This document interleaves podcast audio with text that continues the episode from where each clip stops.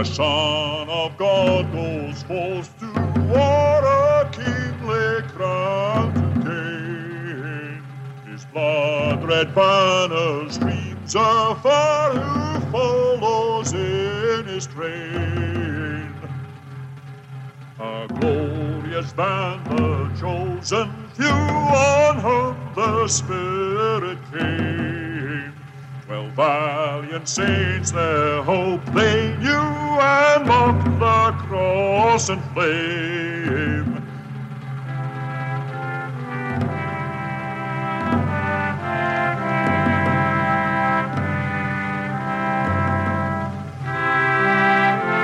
Bonjour à tous, bienvenue dans Total Tracks, un hors-série en hommage à l'ami Sean Connery que vous entendez chanter dans ce générique aux côtés de Michael Caine dans le film euh, L'homme qui voulut être roi, The Man Who Would Be King. Et je n'en dirai pas plus parce que c'est un film formidable à voir, à découvrir. Et je dis bonjour à mes amis de podcast. Nous sommes en distanciel, euh, donc euh, voilà, on se voit à travers l'ordinateur. Euh, bonjour Rafik. Salut David. Et bonjour Olivier. Bonjour. Toujours cette voix suave. Euh, Ça, ça dure jamais très longtemps par contre.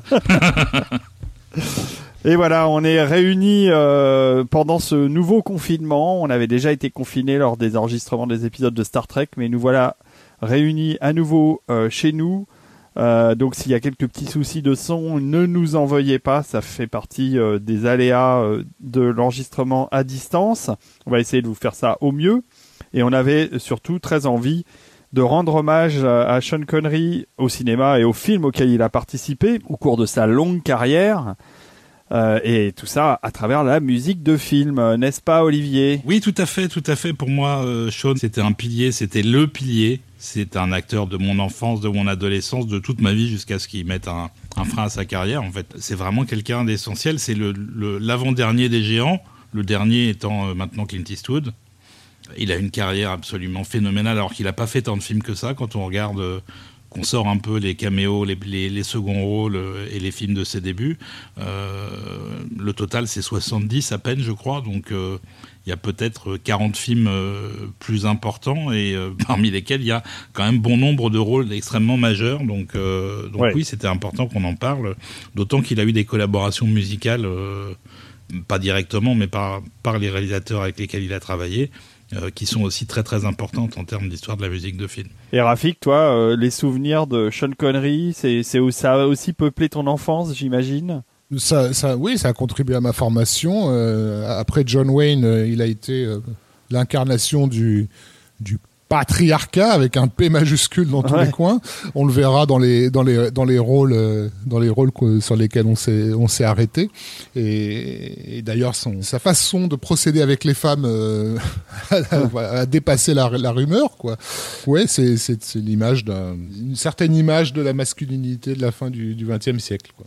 Moi, j'ai, pour moi, j'ai l'impression euh, que notre génération a en tête Sean Connery plutôt comme un, un- le plus beau des, des vieux acteurs, parce qu'il avait une gueule tellement formidable. Plus il vieillissait, plus il était beau quasiment.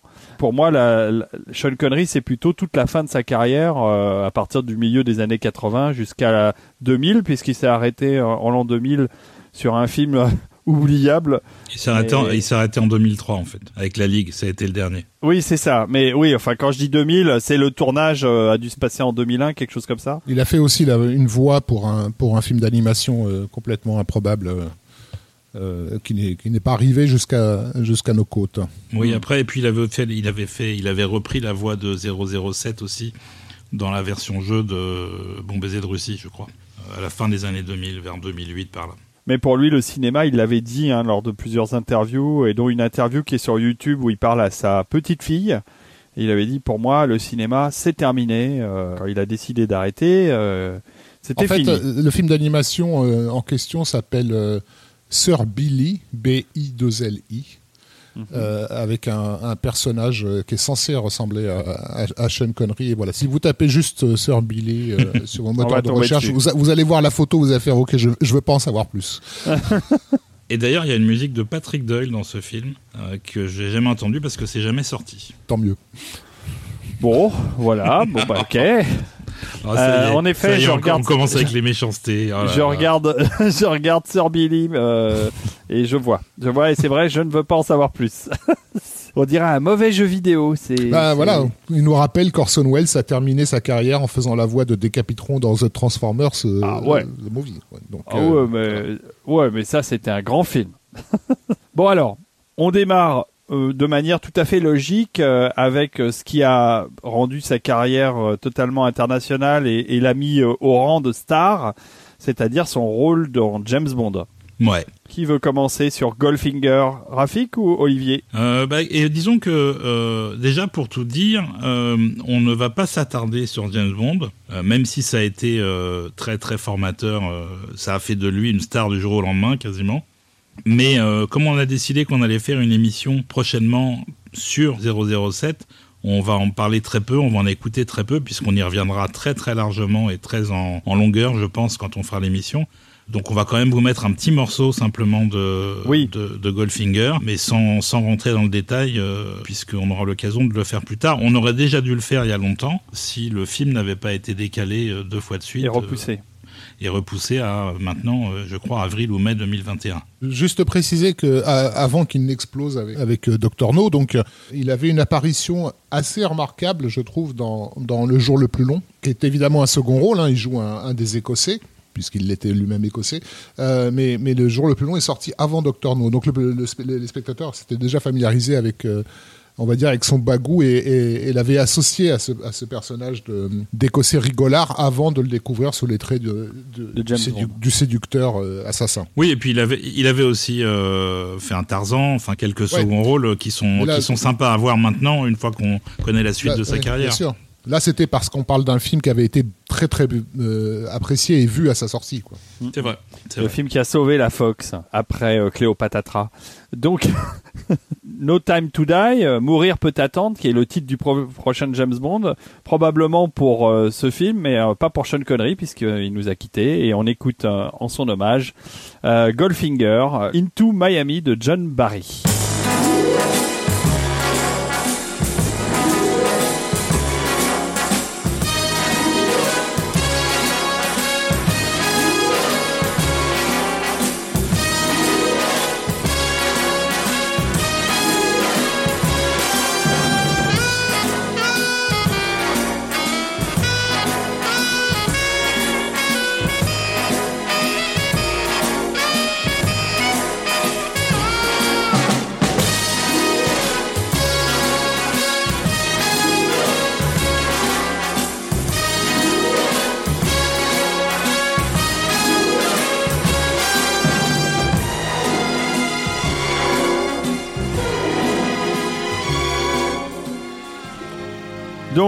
Goldfinger, euh, pour moi, un de mes James Bond avec Sean Connery préférés, même s'il n'y en a pas eu tant que ça. hein. Combien il y en a eu, euh, professeur Desbrosses Il y en a eu sept. Ah, Sept- quand même. Sept en comptant euh, Jamais, Jamais plus jamais en jamais plus jamais. 1983, qui était un, un bond officieux. Oui, mais qui est mon préféré, je pense. Euh, avec Sean Connery. hein. J'adore euh, Jamais plus jamais. Et peut-être parce que c'est Irving Keschner à la réalisation. Peut-être aussi. Mais euh, co- comme disait Rafik, Bond, c'était vraiment... bah, c'est le pendant fictionnel du mal euh, dominant euh, incarné par Sean. Euh, c'est pour ça que final- finalement, ça reste toujours le James Bond. Euh, S'il y en avait qu'un seul, euh, ça resterait Sean Connery. Les autres euh, sont anecdotiques à, à côté. Sont des déclinaisons. C'est ça, c'est des, c'est des, des notes de bas de page, si tu veux. Et, je- et, et me lance pas sur Daniel Craig, surtout. Non, non, je ne dirai rien.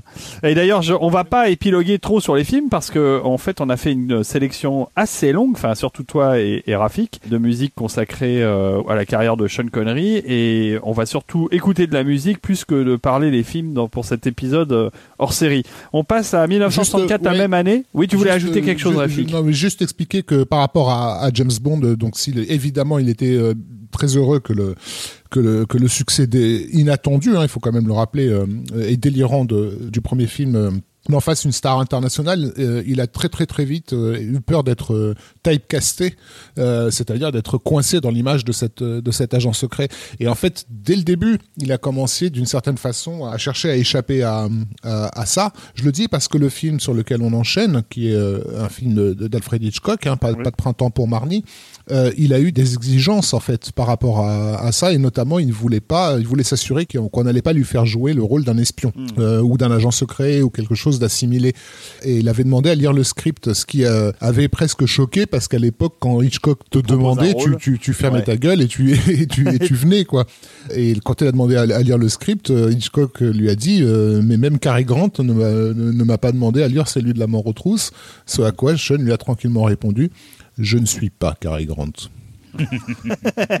Et donc tu as bien introduit euh, le deuxième film, euh, Pas de printemps pour Marnie. un Hitchcock que je n'ai pas vu, j'en ai vu plein, mais celui-là je ne l'ai pas vu, euh, donc euh, vous me le recommandez chaudement les amis. Oui, oui, c'est très bien. Il fait partie des, bah, il fait partie des derniers grands Hitchcock, euh, on va dire, avec euh, un, un rôle de, de femme kleptomane euh, assez, assez dingue, joué par euh, Tippi Hedren, qui, est- qui s'est perdu dans, dans, dans, dans ce rôle-là. Euh, Il y a beaucoup d'actrices qui, auraient- qui auraient rêvé de tourner ce, ce- ce film-là. Enfin, on a su que, notamment Catherine Deneuve avait fait savoir qu'elle elle aurait tué père et mère pour pouvoir jouer le rôle de, de Marnie. Quoi. C'est, c'est un personnage de femme très complexe euh, et qui n'était pas forcément une habitude à l'époque. Et alors la musique, bah, a- étonnant, c'est ouais. étonnant, c'est Bernard Herrmann. Alors là, je suis surpris. Fou ça.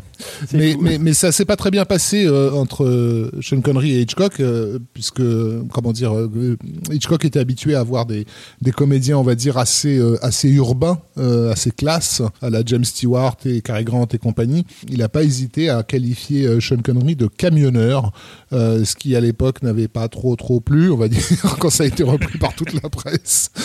Mais, euh, mais, mais c'est important aussi parce que c'est ce côté rugueux du, du personnage, il va le porter aussi dans toute sa carrière, enfin surtout sur les deux premières décennies. Il va un peu se débattre avec ses origines modestes, on va dire. Mais c'était un tournage très très cauchemardesque pour tout le monde. hein, parce que si ma mémoire est bonne, j'ai pas vérifié l'info avant de le dire, mais euh, Hitchcock était forcément très féru de, de blonde glaciale. Euh, Tippi Hedren rentrait évidemment dans ce cadre-là, il l'avait choisi pour ça. Par contre, elle, elle résistait beaucoup à ses avances Ouais. hors, euh, hors plateau, et c'est arrivé à un stade où euh, il lui envoyait des cadeaux qui étaient genre des petits cercueils avec un oiseau mort dedans ou des trucs comme ça. Donc ça, Sympa. ça, ça met une ambiance sympa sur le tournage. Et c'était sa fille qui tombait sur ses cadeaux. Ouais. Euh, sa fille, qui est donc Mélanie Griffiths, en fait, qui a parlé de, de, de ces fameux cercueils qu'elle recevait euh, de la part du vieux monsieur dégueulasse. Ouais. Bah, il était pas vieux à l'époque. Et en plus de ça, euh, puisqu'on vous a parlé de, bon, c'est la période Herman, hein, donc Herman, il n'y a que cinq films pour Hitchcock, c'est cinq scores majeurs essentiellement. Mais on vous a parlé récemment du Rideau déchiré, qui a fini avec le score de quelqu'un d'autre, puisque Herman s'est fait rejeter sa musique, et ça a commencé au moment de Marnie. Puisque Hitchcock avait trouvé que les compositions de Bernard Herrmann ressemblaient trop à un autre film qu'il venait de faire, qui s'appelait Joy in the Morning. Et c'est ça qui a mené euh, à une espèce de méfiance du réalisateur vis-à-vis de son compositeur et qui s'est terminé par le rejet de la musique du, du rideau déchiré. Et pourtant, Marnie est un très beau score de Bernard Herrmann, un de ceux qu'il faut qu'il faut connaître. Ouais, dernier score de Bernard Herrmann, euh, dernier film de Hitchcock monté par euh, Georges Tomasini et, et photographié par Robert Burks. En fait, il a perdu toute son équipe après, après C'est Marnie. C'est pour ça que c'est un des derniers grands Hitchcock, Ouais, probablement. voilà. Bon, bah, on écoute ça, ça a l'air très très bien. Ça s'appelle Le Prélude à Marny. Je signale que j'habite Marny, mais ça Oh. s'écrit pas pareil. Oh merde. non, là tu peux pas tester. non, non, je, je... Vas-y, lance la musique.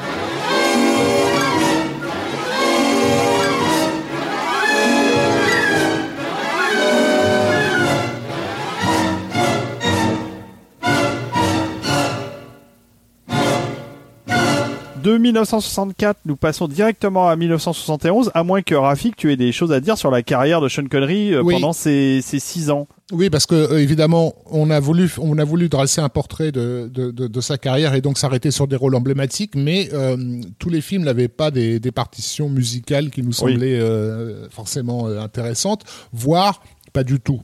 Euh, et je pense notamment au, film La colline des hommes perdus, euh, dans lequel il a tourné en 1965 et qui a été un film important pour lui, qui est un, film réalisé par, euh, Sidney Lumet, qui se passe intégralement dans, une prison militaire, basé sur, sur une histoire vécue, qui est un film qui avait notamment été récompensé à Cannes pour son scénario à l'époque, et qui a pour particularité de ne pas avoir de musique en fait. Voilà, on, signale qu'il y a eu ça, mais sur lequel on n'aura rien à, vous faire à vous faire écouter.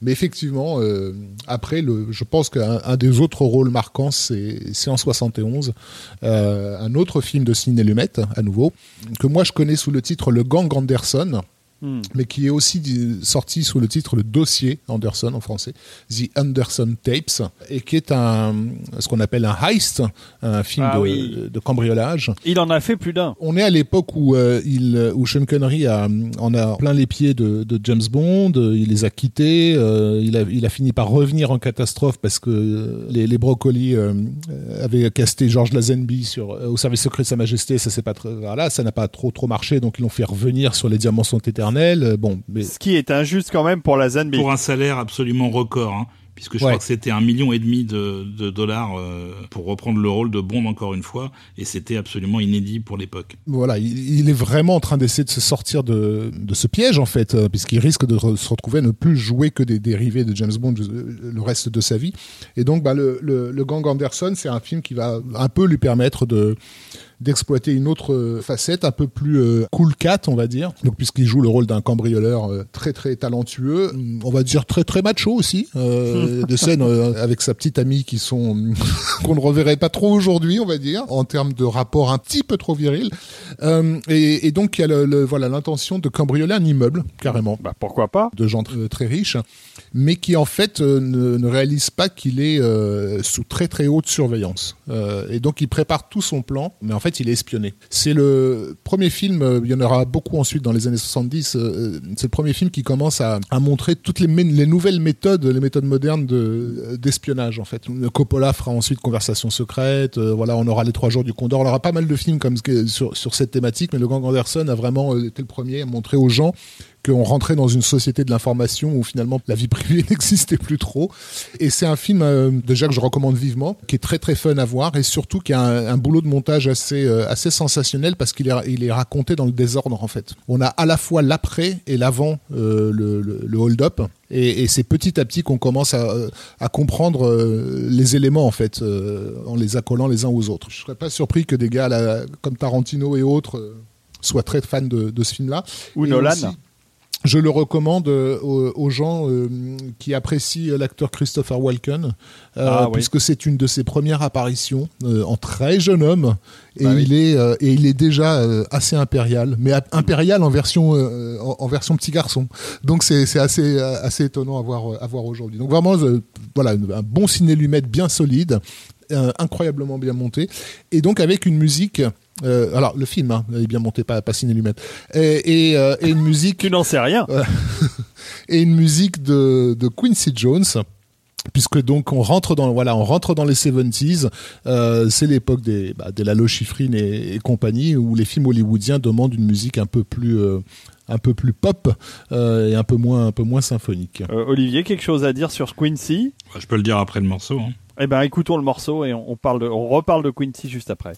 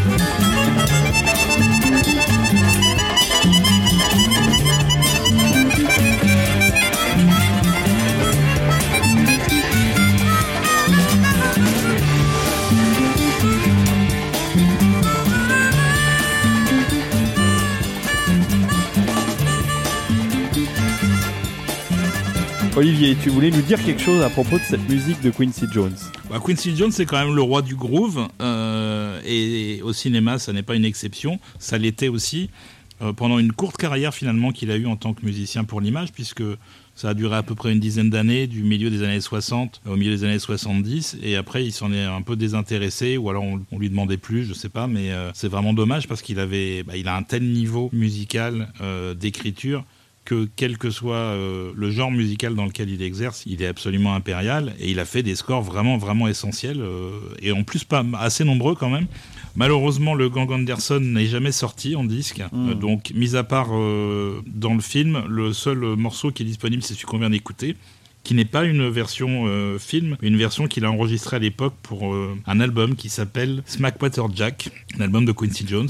Donc, euh, de toute façon, ce qu'il faisait à l'époque, c'est du tout bon. Donc, si vous voulez le réécouter, vous pouvez acheter le disque sans, sans hésiter. C'est parfait, ça donne bien envie. On passe de 71 directement à 75, mais là, quand même, je voudrais faire un... Il y a, il y a quand même un truc dont on doit parler, parce qu'avant 1975, il y a 1974. Non, avant, avant en 72, il y a un bon film. Encore avant? Ah bon, alors euh, nous parlerons de Zardoz après, parce que parce qu'on peut pas ne pas parler de Zardoz et de sa tenue improbable.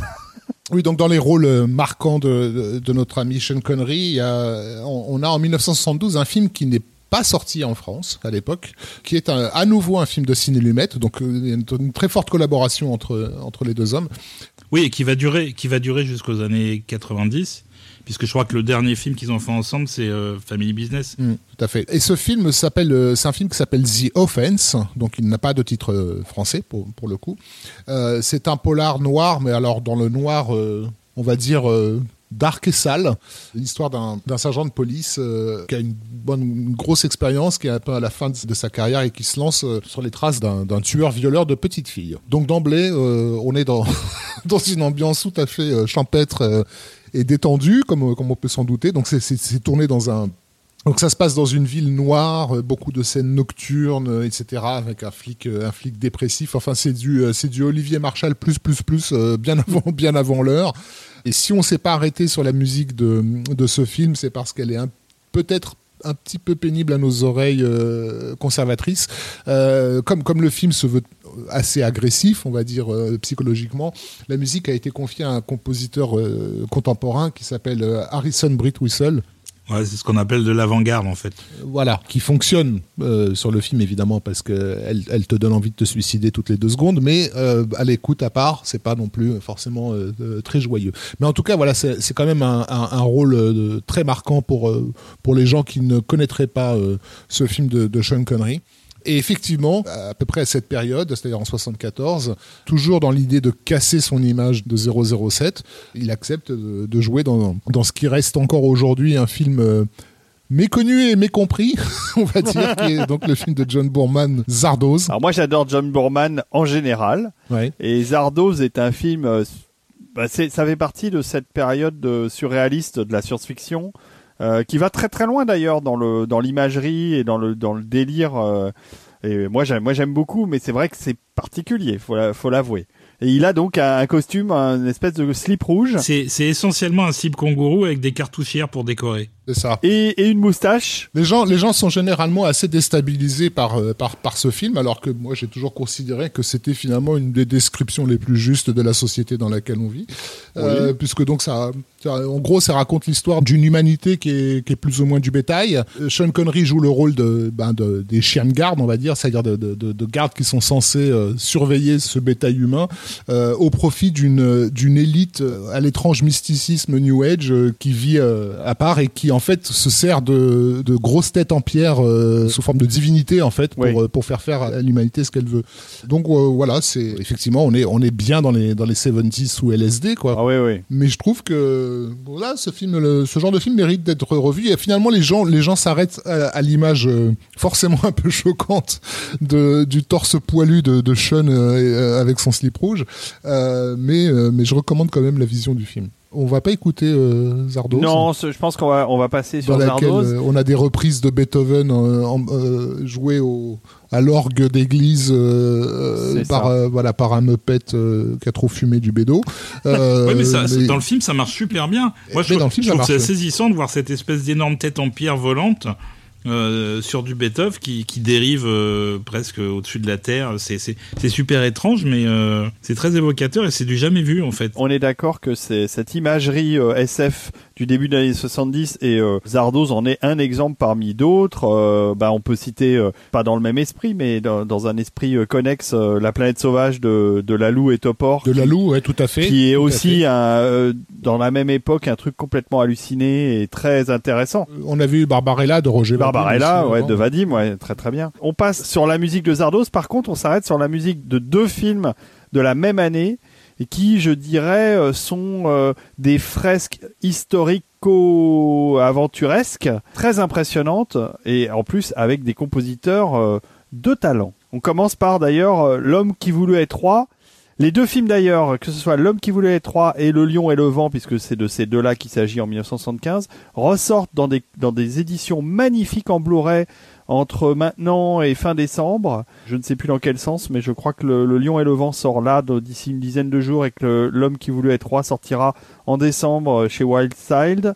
Et c'est des très très très belles éditions. Donc si vous aimez ces films, euh, qui n'étaient pas disponibles en Blu-ray français, qu'on trouvait dans des Blu-ray d'importation, eh bien voilà, la chose est réparée. On commence avec L'homme qui voulait être roi? Oui, grand film d'aventure des années 70, peut-être le film d'aventure des années 70, je dirais, quelque Mm. part, euh, qui est aussi une des dernières grandes réalisations épiques de, de John Huston. oui. Basé sur un- une nouvelle de, de Rudyard Kipling. Alors très très très brièvement, c'est l'histoire de deux soldats euh, anglais de l'époque des colonies en Inde qui euh, rencontrent le personnage de, de, de- de Rudyard Kipling et en, et en fait se réalisent tous les trois qui sont qui sont donc des, des frères, des francs-maçons.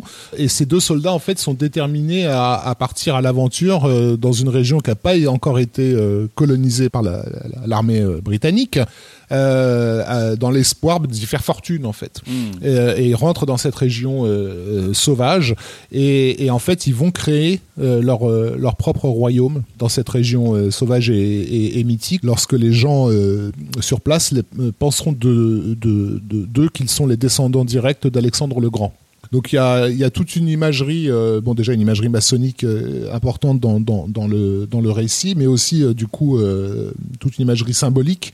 Pour, voilà, pour ceux qui s'intéressent euh, à la mythologie et aux symboles, c'est, c'est, un- film qui, euh, qui, en joue, qui en joue assez clairement et qui a un, un comment on pourrait dire, un, un esprit euh, aventureux comme on n'en voit plus, quoi, comme on sait plus vraiment en faire. euh, on, on a, on a envie de partir avec ces mecs-là, de traverser les, les, les, les- les cols enneigés, et, euh, de, s'en- de s'engager dans du, les- du grand cinémascope, euh, Ouais. technicolor, euh, comme on peut l'imaginer dans Laurence d'Arabie. Ou à dans- mi-chemin entre le grand classicisme effectivement de- du début des années 60 et quand même euh, le- la modernité des années 70. La mise en scène est entre les deux en fait. Mm.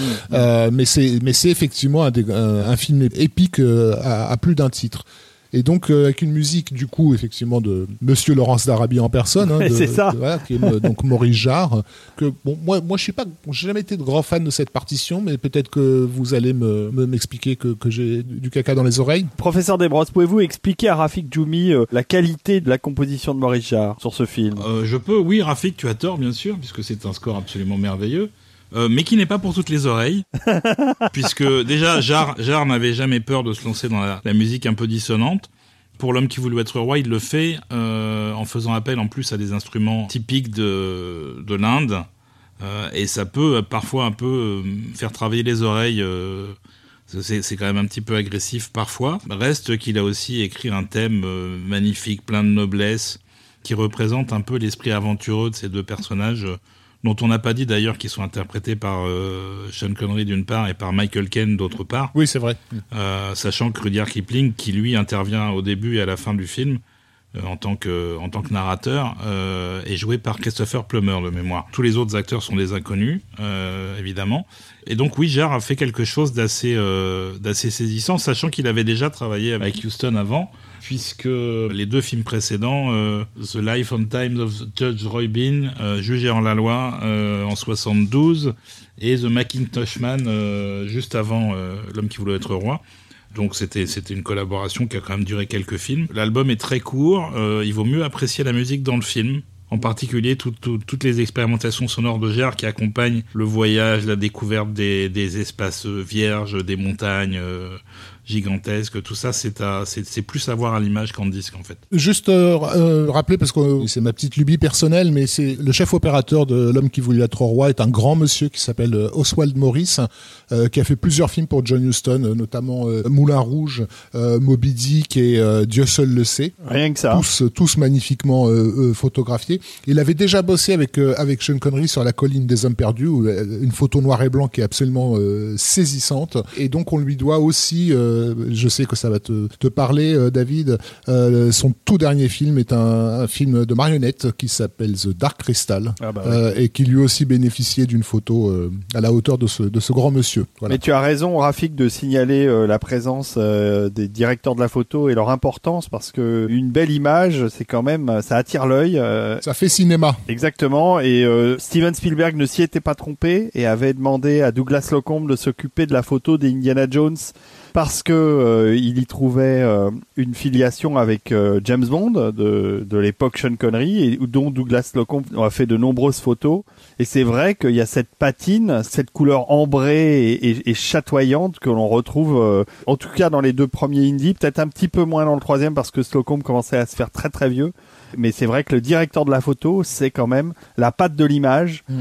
Et Ridley Scott aussi fait beaucoup appel à des directeurs de la photo de grand talent. euh, et ça se voit, ça se voit et ça se ressent. Et donc on écoute un beau morceau de L'homme qui voulait être roi par Maurice.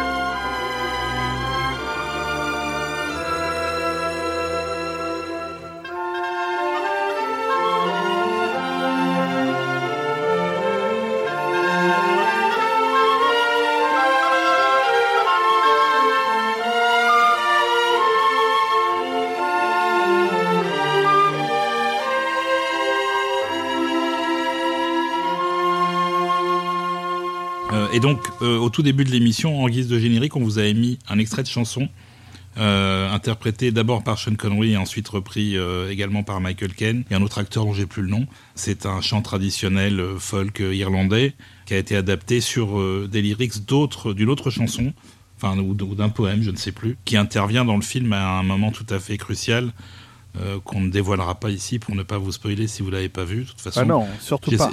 J'espère que tout le bien qu'on en a dit va vous, vous inciter à découvrir le film euh, ou à le revoir d'ailleurs parce que ça se revoit également très bien. Exactement. Donc on reste dans les paysages euh, exotiques et dans les ambiances d'aventure avec le film suivant qui s'appelle Le lion et le vent Et là, on, on va euh, parler de la musique d'un jeune compositeur. euh, Oui, il est plutôt jeune déjà à l'époque, mais c'est plutôt euh, c'est plutôt le réalisateur, on va dire, qui est qui est encore un peu jeune puisqu'il s'agit de John Milius, brillant élève provocateur de l'école euh, de l'USC où euh, il fait partie de la même promotion qu'un certain, certain George Lucas. D'ailleurs, tous les deux, ils ont ils ont commencé à développer à la fin des années 60 un projet de film qui s'appelait Apocalypse Now, qui devait être tourné à l'épaule euh, sous forme de, documentaire, et qui finalement ils n'ont pas fait, pas fait. Mais bizarrement, Coppola, leur ami, décidera de le faire à son tour sous une autre forme à la fin des années 70. Euh, Milius en fait va, va, va très vite percer à Hollywood euh, par ses talents scénaristiques. hein. On lui doit notamment la réécriture d'un film qui va être un gros carton qui s'appelle l'inspecteur Harry, euh, dont vous avez certainement entendu parler quelque part. Comme ça lui, ça lui réussit bien, donc il bosse pour la MGM et, il- en fait il fait passer les plats. Euh, on l'a pas souvent dit, mais Milius il a été quand même pas mal responsable de, de, l'arrivée à Hollywood de plein de de jeunes noms comme il avait euh, il avait ses entrées dans les dans les majors de l'époque c'est bah, lui qui rendait service aux copains et qui faisait passer quelques scripts par-ci euh, euh, etc quoi. Donc voilà faut re- redonnons justice à, à John Milius. Et si je veux lui rendre justice c'est parce que je vais le défoncer maintenant. Parce que le Lion et le Vent est un film euh, d'aventure comme on comme on en rêve avec euh, donc euh, l'histoire d'un bah Olivier tiens c'est ton film euh, ça fait partie de tes films de chevet donc tu vas nous raconter très brièvement l'histoire. Fais-nous le pitch, professeur Desbrosses. Si, c'est l'histoire d'un d'un chef tribal, euh, mais je ne me souviens plus où ça se passe en fait, quel, pays. C'est basé sur l'hi- l'histoire de l'en- de l'enlèvement d'un Américain euh, qui s'appelait Yann euh, Perdi Caris euh, au Maroc euh, en 1904, dont la, famille a été capturée par, euh, par des rebelles arabes. Et donc, ben, Sean Connery joue le rôle du chef de la, de la tribu qui est à l'origine de, de cet enlèvement, en fait, et de ses rapports avec la femme du monsieur. C'est un film qui joue pas mal d'un fantasme. Il y a eu pas mal de films faits autour de ça, de, de, la, de la femme blanche enlevée par un, un guerrier arabe intraitable et violent. Il y avait un, un film avec Baudérec qui s'appelait Sahara, je crois, qui était basé à peu près sur le même, le même délire, quoi, très fantasme sexuel. C'est le début du Sean Connery patriarche, en fait, euh, Le Lion et le Vent. Mm. Il a cette, déjà sa barbe euh, qui va devenir marquante par, par, par la suite. Euh, cette, cette autorité, euh, ce, voilà, ce côté justement totalement intraitable en fait, et en même temps euh, entre guillemets rassurant. C'est un film qui, qui pourrait être, qui se voudrait être un film classique au sens, c'est tourné dans, dans un grand cinémascope avec beaucoup de moyens. évidemment, c'est un film en costume. Mais si je disais que j'allais défoncer John Milius, c'est que je trouve que vraiment la grande faiblesse du film, c'est sa mise en scène. C'est très bien écrit, comme toujours chez- avec Milius. Les personnages sont très travaillés, très fouillés, très subtils, mais la mise en scène, c'est d'une mollesse euh, absolument abominable. Euh, et, et ça contraste avec la musique ahurissante de, de notre ami Jerry Goldsmith. Et d'ailleurs, c'est étonnant quand même que pour ce, c'est quasiment son premier film à Milius. On est, on est au tout début de sa carrière. Il arrive à décrocher une star comme euh, Sean Connery. Ah mais c'était un gros film de studio, c'était... euh, Gros film de studio, gros, grand un compositeur. film, il y avait un budget, il y avait du casting, il y avait tout ce qu'il fallait. Euh, justement parce que c'est ce que disait Rafik, Milius s'était fait un nom à tel point que euh, on n'a pas trop hésité à lui confier le projet en fait. Je pense qu'au au bout du compte, ils ont été contents parce que le- je crois que le film a eu un certain succès, euh, malgré peut-être les faiblesses de, de mise en scène. Ah, le, le film, a- le film a bien marché. Il a, euh, il a contribué à installer la, la nouvelle image que Sean Connery voulait obtenir, euh, qui était au-delà de Bond. Et puis Milius euh, a fait appel à Goldsmith parce que son ami Basile Pouledouris, avec qui il surfait déjà à l'époque, n'était pas encore suffisamment installé justement pour qu'on puisse le prendre sur un projet de, de cette ampleur-là. Euh, Goldsmith, lui, euh, a toujours gravité dans, le, dans les environs de, de Sean Connery, puisqu'ils ont quand même fait euh, sept films ensemble. Puis il y aura une petite anecdote tout à l'heure d'ailleurs qui va installer le fait qu'ils se connaissaient quand même bien. Euh, il y en avait déjà eu un avant qui s'appelle Ransom. Ça s'appelait The Terrorist, je crois, en- aux États-Unis. Ah oui, oui, oui, c'est vrai. Le titre français, c'était Un homme voit rouge. Ouais, c'est pas terrible comme titre. Qu'on n'a pas retenu, entre autres parce que le, la musique euh, dont on dispose a une qualité de son assez médiocre. Et donc là, Goldsmith, pour Le Lion et le Vent, c'est absolument euh, déchaîné. Alors Milius était fan de Goldsmith déjà avant. Il avait adoré la musique que Jerry avait faite pour The Blue Max, le crépuscule des aigles. Et d'a- d'ailleurs, il avait utilisé la musique en, musique temporaire sur le premier montage du film. Donc Goldsmith euh, s'est lancé à corps perdu dans le projet parce que c'est le premier film véritablement épique euh, qu'il avait à faire dans sa carrière, euh, épique dans le sens charge de cavalier, sabre au clair, tout ce qui est noble dans le personnage du Rei Zuli, qui est une sorte de, guerrier à l'ancienne euh, qu'on va retrouver beaucoup dans le, cinéma de Mélius après. Et donc, euh, il a fait beaucoup de recherches, Goldsmith, sur la musique marocaine, sur l'usage des percussions. Il y a énormément de percussions, à la fois traditionnelles et, euh, disons, ethniques, d'instruments qui viennent du Maroc. Il y a un gros, gros, un gros, gros, gros boulot de, de, de Jerry pour euh, effectivement utiliser tous les instruments euh, marocains, mais pour en faire quelque chose qui soit agréable à l'oreille. Ce qui était finalement très, très inattendu, parce que la musique marocaine, euh, je, vous- je vous mets au défi. D'en écouter sereinement. Non, moi j'aime bien. Je j'ai juste peut-être une petite note, c'est que euh, on a dans les dans les rôles principaux de, de du Lion et le Vent le réalisateur John Huston, euh, avec lequel Sean Connery vient de faire L'homme qui voulait être roi. Donc bon, c'est un petit monde quoi. Ils se connaissent bien. C'est vrai. Et d'ailleurs, le, le film va avoir, je crois, plusieurs nominations à l'Oscar, dont Goldsmith euh, pour sa musique, qu'il n'aura pas comme d'habitude. Qui n'aura pas, ouais. Euh, et, et ça reste euh, un des scores essentiels de Jerry Goldsmith dans les années 70, à tel point qu'on vous en a déjà parlé euh, lors de l'émission sur le cinéma d'aventure. Euh, mais moi, j'étais pas là, donc du coup, on, on en a remis une couche Et on a bien raison. avec un autre morceau qui s'appelle Lord of the Reef.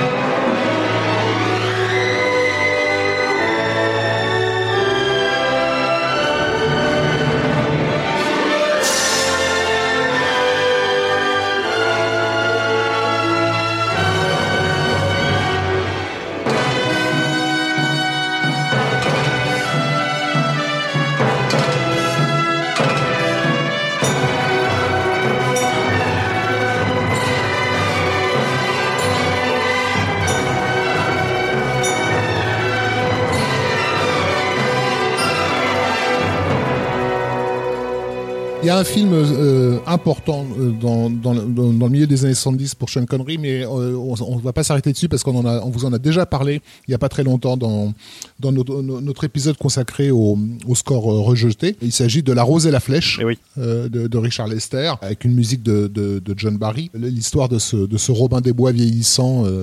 Euh, magnifiquement interprété par Sean Connery, qui à l'époque n'est pas si vieux que ça, mais qui justement toujours dans l'idée de, de faire oublier James Bond, hein, qui reste quand même quelque chose qui, accroche au basque, bah, décide de commencer à jouer les, bah, les hommes, les hommes d'âge mûr en fait, euh, voire, euh, voire d'âge bien mûr. Très bien. Euh, passons à un film que j'affectionne tout Ah. particulièrement Ah, euh, et tous. pour sa musique euh, et pour sa mise en scène et pour ses, son casting euh, en dehors de Sean Connery parce qu'il n'y a pas que lui. Il y a aussi le, le magnifique Donald Sutherland Ouais. et l'actrice dont j'ai oublié le nom et qui me rend fou d'amour. Leslie Ann Down. à la grande attaque du train d'or. Et voilà un film incroyable, tout simple, avec un scénario encore de, de Heist, hein, Tout à fait, graphique. tout à fait, un vrai film de cambriolage et donc c'est un c'est un film de Michael Crichton qui euh, qui à l'époque est, est encore auréolé du succès de son film euh, Monde euh, Westworld euh, en en titre original, hein, dont vous connaissez le dérivé euh, télévisuel euh, actuel, et, qui est déjà un, écrivain à succès. Et effectivement, la, grande attaque du train d'or, de- dans, la, tradition des, grands heist movies, c'était surtout la fin des, années 60. Donc le public a eu le temps de se familiariser avec les codes de ce, de ce genre. Et la grande idée de, de Michael Crichton, c'est de remonter le temps. Donc il s'agit, comme son titre l'indique, de euh, The First Great Train Robbery, c'est-à-dire le premier euh, vol euh, d'un- train euh, qui D'un train en marche. d'un train en marche, tout à train. fait, Oui. euh, qui a eu lieu en 1855, euh, qui a défrayé la chronique et dans lequel euh, deux deux individus euh, fort ingénieux euh, ont conçu euh, ce plan complètement dingue, donc de, de, de, de s'attaquer à un train dans- avec une cargaison d'or qui devait à l'époque euh, servir à la guerre en Crimée, à financer la guerre en Crimée. Michael Crichton, en fait, réutilise tous les codes du film Heist de, la fin des 60s, début des 70s pour finalement les, réinventer à travers le, le concept du film en costume et du film historique. Donc c'est un film extrêmement joyeux, comment dire, très bien découpé, très bien monté au niveau rythmique. Il y a, il y a une sensation, en fait, de, de valse dans, dans la rythmique du film. On a non, presque le- quelque chose de dansant, comment dire, euh, qui se répercute et qui se ressent dans, dans la musique que Goldsmith a composée et sur laquelle Olivier a plein de choses à nous dire, je suis sûr. Oui, et avant qu'Olivier euh, nous en parle, euh, je dois ajouter que, que ce film traite d'une période euh, historique que je trouve particulièrement euh, attrayante au cinéma, qui est l'Angleterre euh, entre guillemets victorienne. Victorienne, oui. Et, et c'est très beau et les ambiances sont magiques et il y a même à un moment Sean Connery se balade dans une ruelle euh, sombre et se fait a- agresser et, et on, on se croirait presque dans Alien euh, dans, dans- avec la musique de Goldsmith c'est c'est superbe. C'est c'est vraiment un film à voir si vous l'avez pas vu. C'est un film totalement à découvrir. Il vient de repasser à la télévision en hommage à Sean Connery. Je ne sais plus sur quelle chaîne euh, du câble, mais euh, de toute façon c'est pas un film rare. Il existe une très belle édition Blu-ray française et euh, vous pouvez l'acheter les yeux fermés. C'est un chef-d'œuvre. Et puisqu'on aime bien de temps en temps rappeler le- les chefs opérateurs, donc là on a Geoffrey Hensworth, euh, qui, euh, qui est un monsieur qui a fait euh, des films comme, vous en avez certainement entendu parler, euh, 2001 l'Odyssée de l'espace. Ah oui, ça me dit quelque chose. Et puis un, film en 78 avec Christopher Reeves dans lequel il jouait un homme qui vole, je sais plus Ah oui, un film de. Richard Donner, je crois. Ouais, c'est ça, voilà. Ouais, ouais, Donc, ouais. Qui est repassé donc, aussi à la télévision il y a, il y a un ou deux jours. Donc, euh, magnifique photo de Geoffrey Hensworth pour, le, pour la grande attaque du train d'or, qui met vraiment en valeur les, les costumes et les décors Ouais, c'est euh, de, de cette, de cette période. Et la musique. Et alors la musique. Ah bah, la Ah, musique, elle est aussi, elle est aussi géniale que le film en fait, avec la même approche, c'est-à-dire euh, malgré le décor victorien, euh, il y a presque une décontraction euh, 70s dans le film. Beaucoup d'humour euh, mené tambour battant par un, duo exceptionnel qui est Sean Connery et Sutherland. Et Goldsmith a fait un score qui complimente vraiment tout ce qui a été fait en termes de, rythme et de, de second degré, puisque la musique est très, euh, très joyeuse, très lumineuse, euh, assez malicieux en fait dans son approche. Toujours avec évidemment euh, le style de Goldsmith, euh, donc c'est très c'est très rythmique, mais euh, il y a aussi l'usage d'un clavecin. c'est à la fois drôle et sophistiqué dans l'écriture. C'est un petit peu le reflet du jeu des du duo d'acteurs, clairement. Si je peux me permettre, Olivier, c'est surtout deux grands thèmes dans ce film. Le thème lié au train. Euh, qui que Goldsmith euh, évidemment euh, imagine avec une rythmique où on voit tout à fait la vapeur sortir de la cheminée de la locomotive et les roues tourner. Oui, tout à fait. Mais c'est un truc qu'il avait déjà fait, ça. Il l'avait déjà fait dans Breaker Pass, le western avec Bronson, Et il l'avait fait, même dans La Malédiction 2, il y a une scène de train avec une, euh, une rythmique qui, qui reproduit un peu le, le- le côté mécanique du train. Mais je, je, crois, je crois que L'autre grand thème qu'il y a dans ce film, c'est le fameux décompte des 75 secondes nécessaires à, à commettre un, un forfait. Et il y a cette espèce de morceau euh, qui revient plusieurs fois euh, dans le film, de rythmique métronomique, qui est génial. quoi. Et Goldsmith s'est monté la sauce comme, comme personne. Ah oui, non, mais c'est vraiment c'est un court. Il n'y a pas beaucoup de musique dans le film. Elle est employée euh, de manière très pertinente. Et en plus de ça, ce qui est assez passionnant, c'est quand on écoute le, le générique, le main title qu'on va qu'on va vous faire écouter. On va vous faire écouter le générique de fin, mais c'est globalement la même structure. Tous les thèmes secondaires du film sont basés sur certaines des idées de ce morceau-là. Ouais. C'est-à-dire que euh, je ne sais pas s'il a écrit celui-là en premier et qu'il a tout décliné derrière, ou si euh, il s'en est servi simplement pour récapituler tout. Mais tout- toutes les bases rythmiques et thématiques sont déjà dans le générique. Je voulais juste ajouter que c'était une année chargée pour Goldsmith et pour Crichton, puisqu'ils venaient tous deux de, de faire un autre film sorti en 78 qui était euh, Mort suspecte, Coma, Coma, avec, euh, avec Geneviève Bujold et, et Michael Douglas notamment. Encore un film très intéressant. Oui, sachant qu'ils avaient déjà travaillé ensemble avant, euh, Ouais, sur Poursuite. dans les années 70, pour un téléfilm qui s'appelle Poursuite, euh, et qui se retrouveront ensuite euh, pour, euh, Runaway, l'évadé du futur d'une part, d'une part Runaway et ensuite le 13e guerrier. Et Congo? Et Congo, mais Congo qui était paralysé par Crichton pour le coup. Eh ben on écoute ça avec beaucoup de plaisir.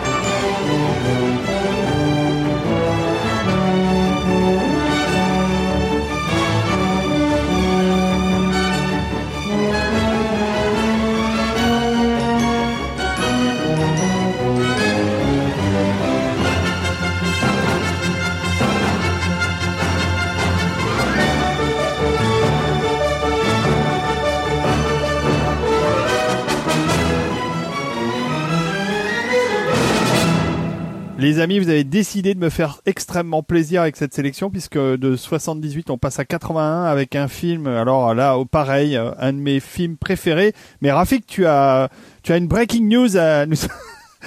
Il y a eu un film important entre les deux. Ouais, toujours par rapport à la carrière de notre ami de notre ami Sean, en fait, à la fin des années 70, euh, les choses deviennent un peu un peu difficiles parce qu'il se retrouve euh, de plus en plus casté sur des seconds rôles, en fait. Dans le film de guerre euh, de Richard Attenborough, un, un pont trop loin, qui sont ces espèces de films chorales qu'on faisait euh, dans les dans les 70s où on utilisait finalement des vieilles glo- gloires euh, pour pour les coller les unes les unes les autres un peu sur le modèle du film catastrophe. Oui, et il, et il avait déjà fait ça avant pour le crime de l'Orient Express de Sidney Lumet, justement, encore une fois, Exactement le crime de l'Orient Express de Ciné Lumet, mais voilà mais en 74. Donc c'est effectivement des seconds rôles. Et il a, euh, il a un échec aussi, qui est le, le film de Richard Lester, Cuba. Il se retrouve dans un film catastrophe, pour le coup, qui est le Météore de, de Ronald Lim. Ah oui, moi j'aime bien la musique euh, de Rosenthal. Et donc, bah, il n'est pas au mieux de sa forme euh, sur un plan euh, bankable, on va dire, quand il entame les années, euh, les années 80. Ça va un peu jouer aussi sur la, la, la sortie de, de ce film assez ambitieux qui est, qui est Outland. Oui, Outland. Ah, la réalisation euh, de Peter Iams. Peter Iams. Peter Iams, qui était euh, versé dans la science-fiction hein, dans à cette époque, puisqu'il va- il va aussi réaliser 2010, la suite de 2001, juste après, je crois, Ouais. et qui sont des films que j'aime beaucoup tous les deux parce que euh, bah, Peter Iams, clairement, il prend son boulot de réalisateur très au sérieux. En termes de, de, de SF, il y avait aussi en partie euh, SF, qui est le film Capricorn One, euh, Oui. qui était à la- fait à la fin des années 70. Mais Ayam, il s'était surtout fait remarquer avec euh, avec un film policier qui s'appelle euh, qui s'appelle Les Casseurs de Gang en, en 60 euh, en 74. Et, et c'était un j'ai une certaine affection pour lui parce qu'il était euh, obsédé par la mobilité de la caméra. Il testait toutes les nouvelles techniques possibles et imaginables. Et sur euh, sur Outland, on a notamment une des premières utilisations très impressionnantes euh, du Steadicam Oui. euh, dans une scène de poursuite. euh, Génial. D'ailleurs, qui est celle qu'on va écouter, je crois. Une musique de Goldsmith échevelée qui donc Ouais. a euh, fait suite à une première collaboration sur Capricorn One qui était qui avait été fructueuse. Hein, la musique Ouais. de Capricorn One est, est superbe. Et là, on retrouve euh, alors une ambiance SF extraordinaire dans Outland. Juste pour resituer le, le film pour les gens qui connaissent pas, il s'agit en fait d'un remake euh, du Train sifflera trois fois. Exactement. euh, en version euh, spatiale avec un, euh, un shérif euh, dans une, une colonie minière euh, sur je ne sais quel euh, système. sur une lune, sur une euh, lune sur- de Jupiter. Voilà. Euh, sur Io, exactement. dont les, les, les ouvriers sont, sont sont maintenus plus ou moins avec une espèce de drogue euh, qui leur permet de, De travailler comme bosser, des euh, bœufs. voilà, comme des bœufs. Sauf que ça Ouais, les rend fous. d'être extrêmement productif. C'est ça. Voilà. Et donc, ben, ce policier euh, commence à remarquer qu'il y a pas mal de gens qui meurent de façon assez, euh, assez space et va, euh, va commencer son enquête, mais dans le cadre d'une euh, d'une lune euh, pas vraiment accueillante, puisque donc il n'y a pas d'oxygène, et donc du coup tout se, tout se passe en, en intérieur, dans, dans cette énorme euh, base minière, pas forcément très glamour. Donc c'est en fait c'est un film, c'est un western d'intérieur, Ouais. pour, pour le dire brièvement. Et donc, sans, rentrer dans, le détail du récit, on a effectivement à un moment donné, euh, il repère euh, ce, dealer en fait qui, se- met à pourchasser, et c'est l'occasion de découvrir de, de- de grandes sections de, cette base, puisque donc il se pourchasse dans des couloirs sans fin euh, à toute berzingue, et c'est là où, Peter Iams se, met à nous faire des, mouvements absolument délirants de, caméra à ras du sol, pourchassant les, deux hommes, avec une musique de Goldsmith qui, qui je crois, a tué deux ou trois euh, trompettistes euh, sur ce morceau. C'est virtuose et, euh, et décoiffant, littéralement. Alors, musicalement, on est quand même un peu dans l'idiome de- d'Alien. Mm. C'est un peu une prolongation d'Alien, version euh, un peu plus action qu'Alien. Ce qui est assez normal, puisque, bon, Hayams avait déjà travaillé avec Goldsmith sur Capricorn One. Euh, il était très fan du monsieur. Et quand il a monté euh, Outland, il l'a il l'a monté sur les musiques de Goldsmith, euh, plus précisément sur Alien, sur Capricorn One et sur la planète des singes. Donc euh, c'est pas étonnant que Jerry se soit senti euh, libre euh, d'expérimenter euh, des choses, en particulier en termes de, rythme. Le morceau qu'on va écouter est assez, assez parlant, donc euh, on va pas rentrer dans le détail de ça, mais euh, et il y avait aussi, comme tu disais, Rafik, c'était quelqu'un qui mettait beaucoup de soins dans les films qu'il faisait euh, et qui a travaillé, mais littéralement scène par scène avec Goldsmith sur euh, une cohabitation harmonieuse entre les effets sonores que lui voulait sur chaque séquence et la musique qui allait s'intégrer. Donc il disait à Jerry sur telle scène, les effets sonores ça va être dans telle tonalité, euh, ça va plutôt être dans les graves, donc mais pas de grave, pas dans l'aigu parce que sinon on n'entendra pas la musique. Et pour toutes les scènes ils ont fait ça. Effectivement, sur le morceau euh, qu'on va va écouter, il y a un moment donné, euh, tous les violons se mettent au diapason et partent dans les aigus, parce qu'à à ce moment précis, il traverse un, très long couloir de décompression. Où la bande son est, on a un truc hyper grave en fait, euh, une espèce de bourdonnement très très très grave. Et donc du coup, le contraste entre les violons aigus et le bourdonnement grave euh, peut fonctionner quoi. Voilà, et ils ont fait donc ce qui devrait être fait pour tous les films et qui l'est que très rarement, c'est-à-dire une collaboration vraiment entre les effets sonores et le, et le compositeur. Donc le, le mec, Peter Yams, savait où il voulait aller et euh, il avait bien en tête ce, qu'il voulait faire de son film, hmm. euh, qui est très réussi par ailleurs. Hein. Alors par contre, il n'aimait pas, euh, d'une part, la musique de source que Goldsmith avait faite, puisqu'il y a des scènes de bar, un bar un peu futuriste, et Goldsmith était très très avant-garde en termes de composition électronique sur ces morceaux-là. Euh, qui ont été en partie éjectés du film pour être remplacés par euh, euh, des musiques de Michael Bodicker. Il y avait aussi un truc à l'époque qui était la scène de, du, de l'affrontement final entre Sean Connery et le, le, boss de la station spatiale et de la, de la mine. Goldsmith était déjà parti travailler ailleurs sur sa musique pour Incheon. Et donc il n'a pas pu revenir refaire le morceau. Et à la place de ça, il a envoyé Morton Stevens, avec qui il venait de partager l'affiche sur la mini-série Masada. Et Morton Stevens a repris les thèmes de Goldsmith et les a intégrés à une composition euh, correspondant plus à ce que Peter Iams voulait pour la scène. Donc on va écouter euh, un assez long morceau d'action, euh, un des highlights comme on dit du, du score de Outland qui s'appelle Hot Water.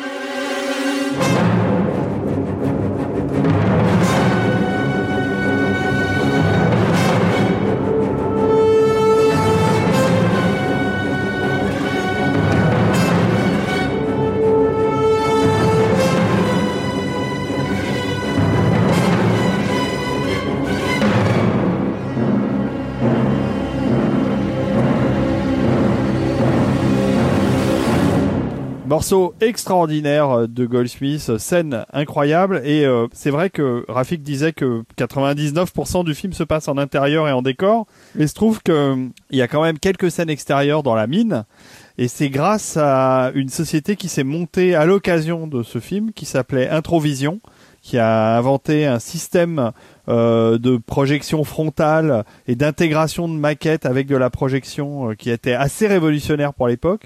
Une boîte qui n'aura duré que qu'un peu plus d'une dizaine d'années, qui qui disparaîtra avec euh, le, der- le dernier film sur lequel ils ont travaillé, c'était Le Fugitif, et un film notable aussi qu'ils ont fait juste avant, qui était Army of Darkness. J'ai eu la chance d'aller euh, chez Introvision au moment du, du tournage d'Army of Darkness, et un excellent souvenir pour moi.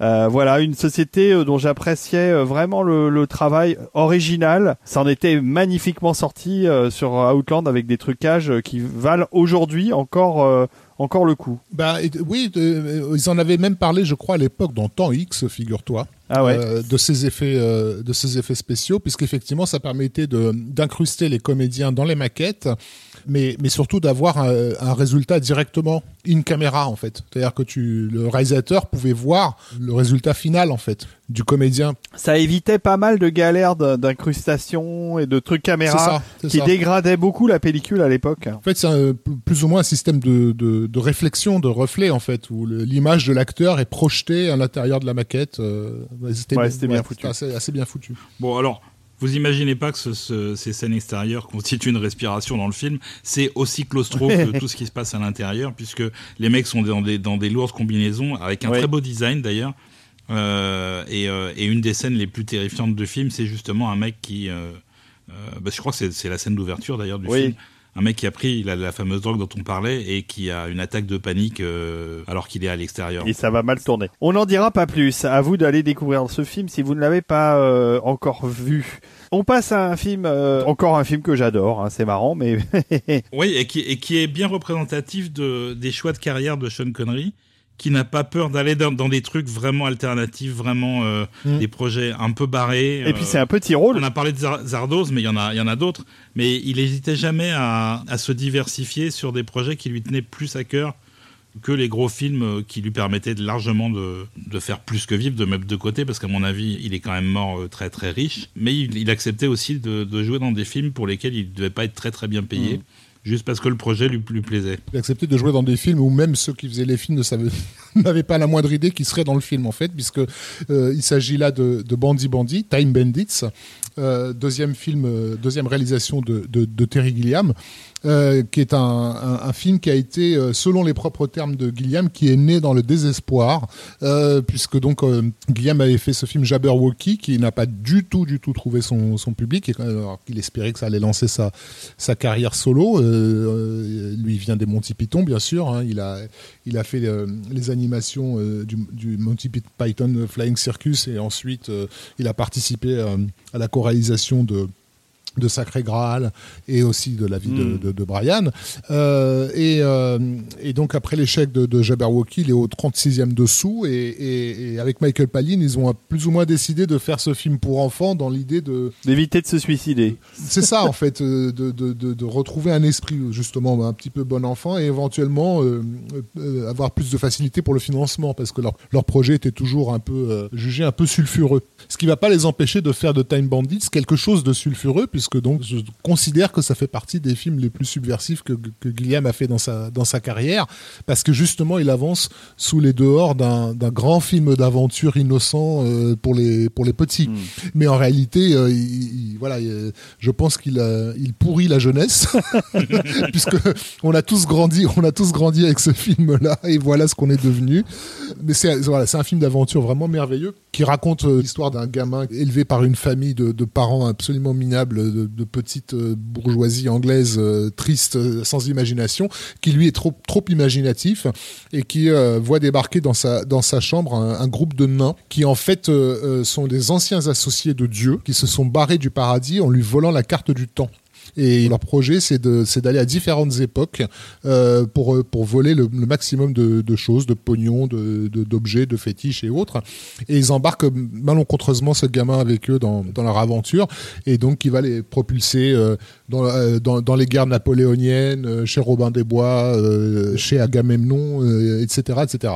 Donc un film incroyablement ingénieux euh, qui se termine d'une façon ultra spectaculaire alors que c'est un budget absolument ridicule. Euh, c'est un, vrai miracle en termes de, qu'est-ce qu'on peut faire quand on n'a pas d'argent. Et donc dans le scénario euh, coécrit avec Michael Palin, il était question que lorsque le gamin, le gamin en fait tombe malencontreusement à l'époque euh, à l'époque grecque, il tombe euh, euh, sur la tête du Minotaure alors qu'Agamemnon est en train de se battre contre lui. Donc c'est lui qui tue le qui tue la bête. Et il était précisé dans le scénario que lorsque le, soldat grec soulève son casque, le, le môme ne pouvait pas s'empêcher de penser qu'il ressemblait à Sean Connery. Donc en fait ils ont ils ont ils ont cherché un comédien qui ressemble à Sean Connery avant que la folie, je sais pas, leur dise bah tiens on va envoyer le script à Sean Connery pour déconner.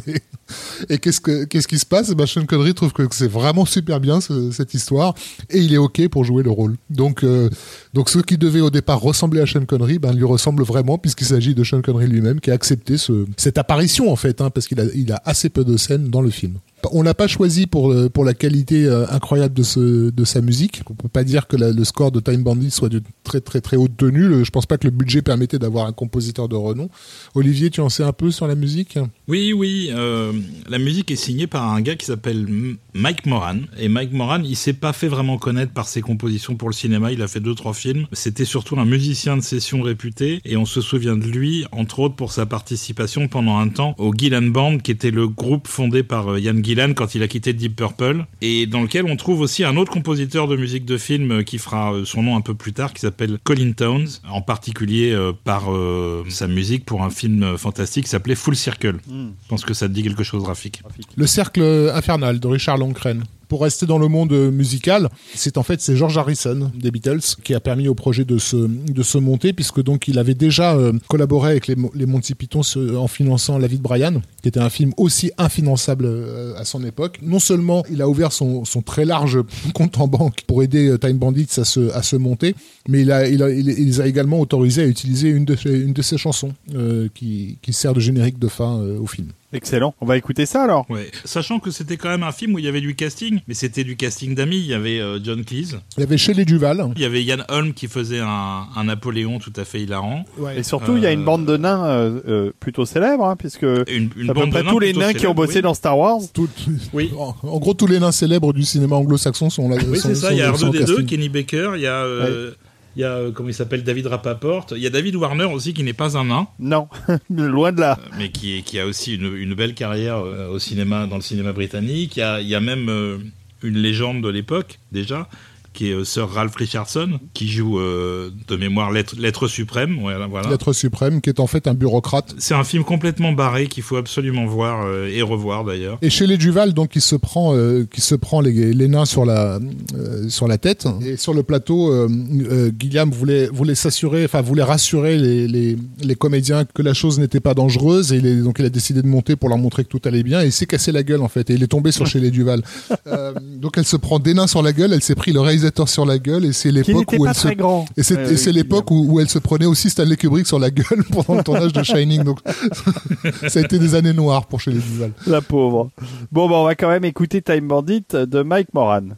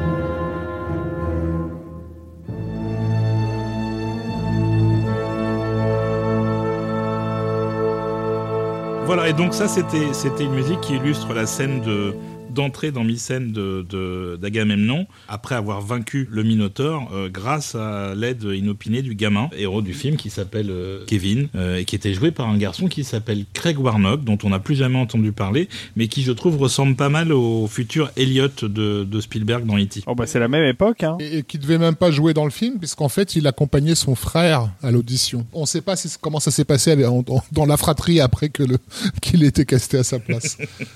c'est peut-être pour ça qu'il a jamais fait d'autres films. Hein. Il a été exécuté par son frère après. Allez, on avance. On, fait encore un petit saut de 5 ans. Est-ce que Rafik, entre les deux, tu as quelque chose à ajouter? Euh, Donc oui, effectivement, juste, euh, juste après euh, Time Bandits, enfin deux ans, deux ans plus tard, on a un film qui qui était important pour, euh, pour, pour Sean Connery, euh, qui est un film d'un réalisateur, grand réalisateur hollywoodien en fin de carrière, qui est Fred Zinman. Et ce film s'appelle Cinq jours ce printemps-là, Five Days One Summer, qui est une espèce de, comment on pourrait dire, de thriller euh, romantico-psychologique. Enfin, c'est un peu, un peu compliqué à, décrire.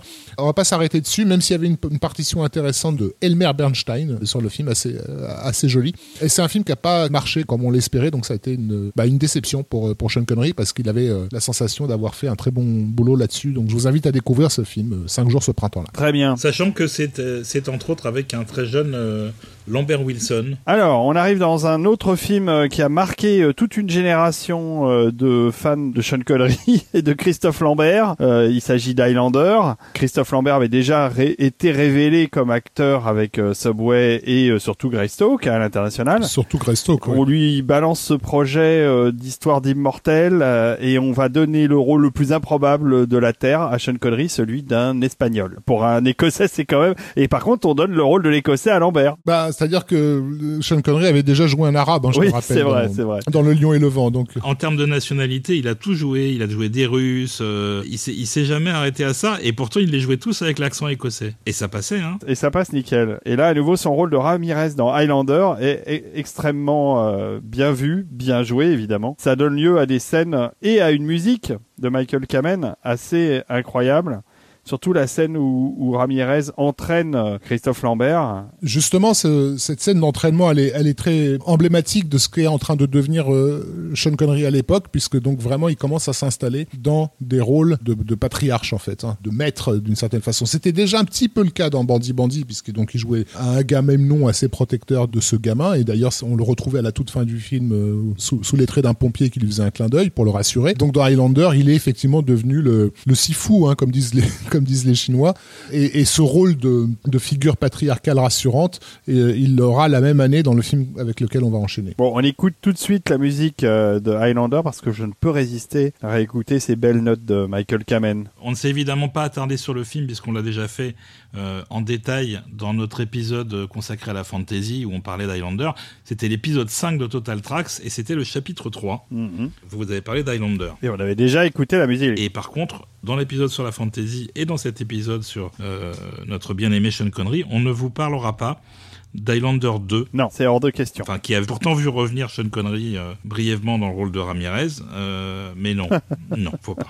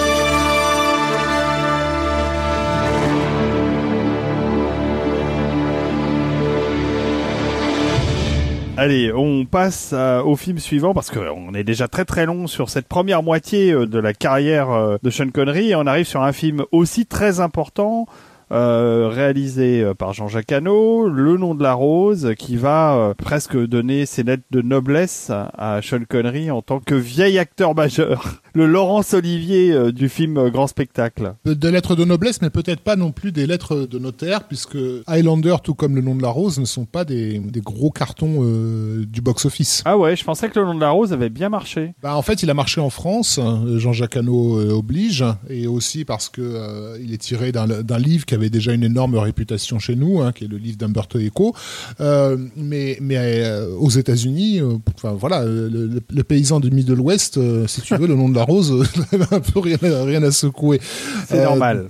Même si le film fait d'énormes efforts pour être grand public, puisque c'est quand même au départ un roman assez austère, un, roman à clé basé sur, sur des textes médiévaux et, euh, on va dire. Le film fait le son possible pour, euh, pour euh, le ramener à une espèce de, de Sherlock Holmes médiéval, en fait, ce que, qui était déjà suggéré par le nom du personnage, puisqu'il s'appelle Guillaume de Baskerville.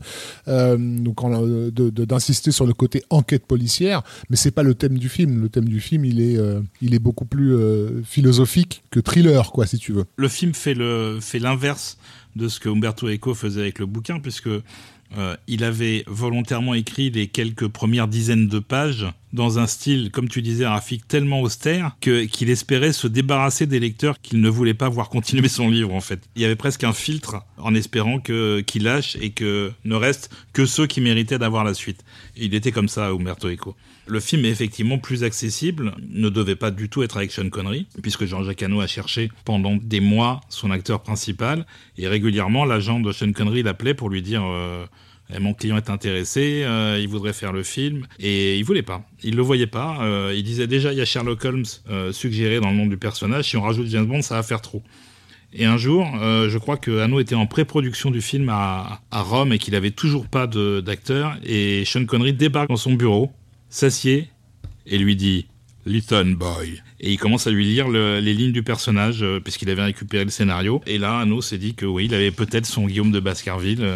Et effectivement, euh, ça reste un des rôles emblématiques de Sean Connery de cette époque-là, Totalement. alors que euh, ça a failli ne jamais arriver. Et ça aurait été bien dommage. On n'oublie pas qu'il y a Christian Slater aussi qui accompagne Sean Connery euh, dans le film.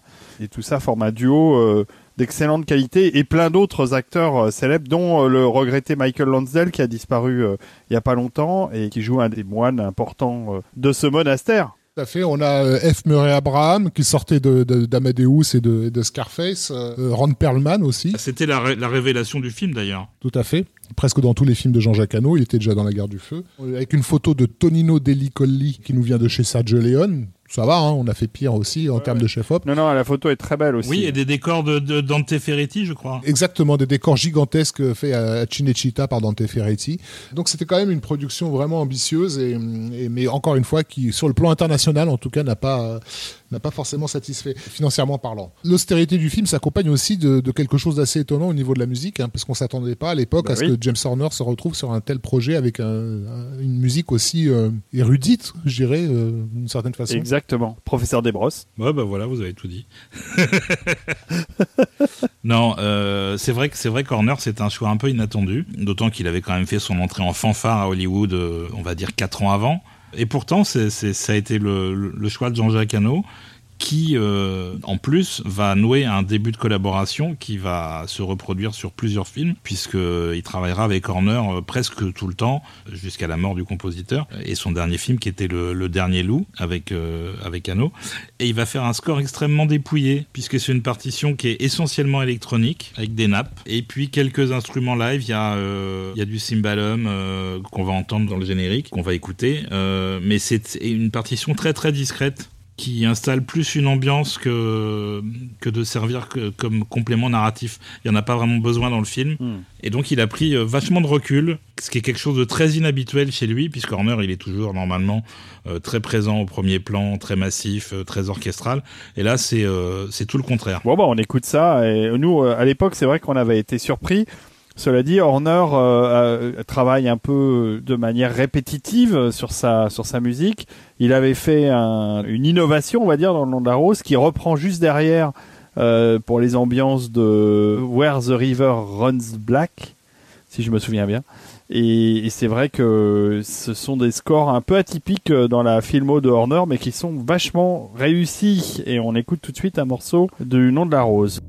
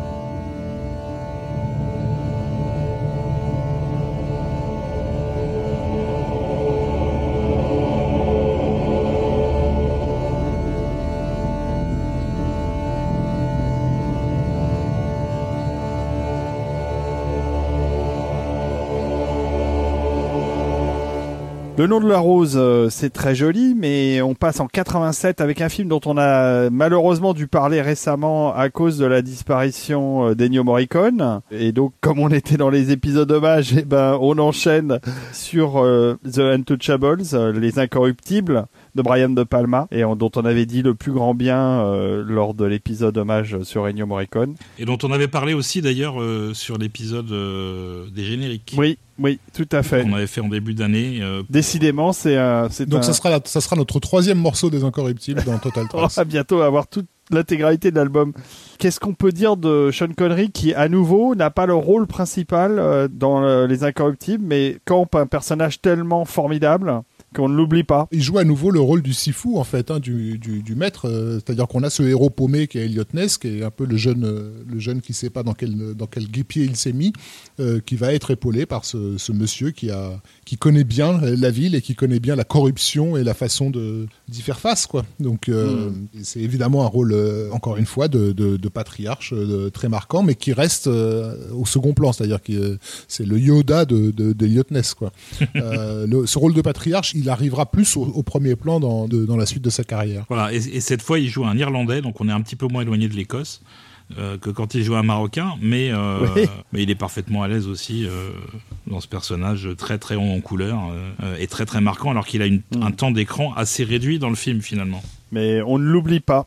On ne peut pas oublier Sean Connery dans Les Incorruptibles. En hommage à Sean Connery, on a choisi un morceau qui, qui s'appelle Four Friends et qui euh, intervient entre autres quand euh, Kevin Costner euh, regarde avec, avec beaucoup de tristesse la photo des quatre incorruptibles dont il ne reste à ce moment-là dans le film que deux.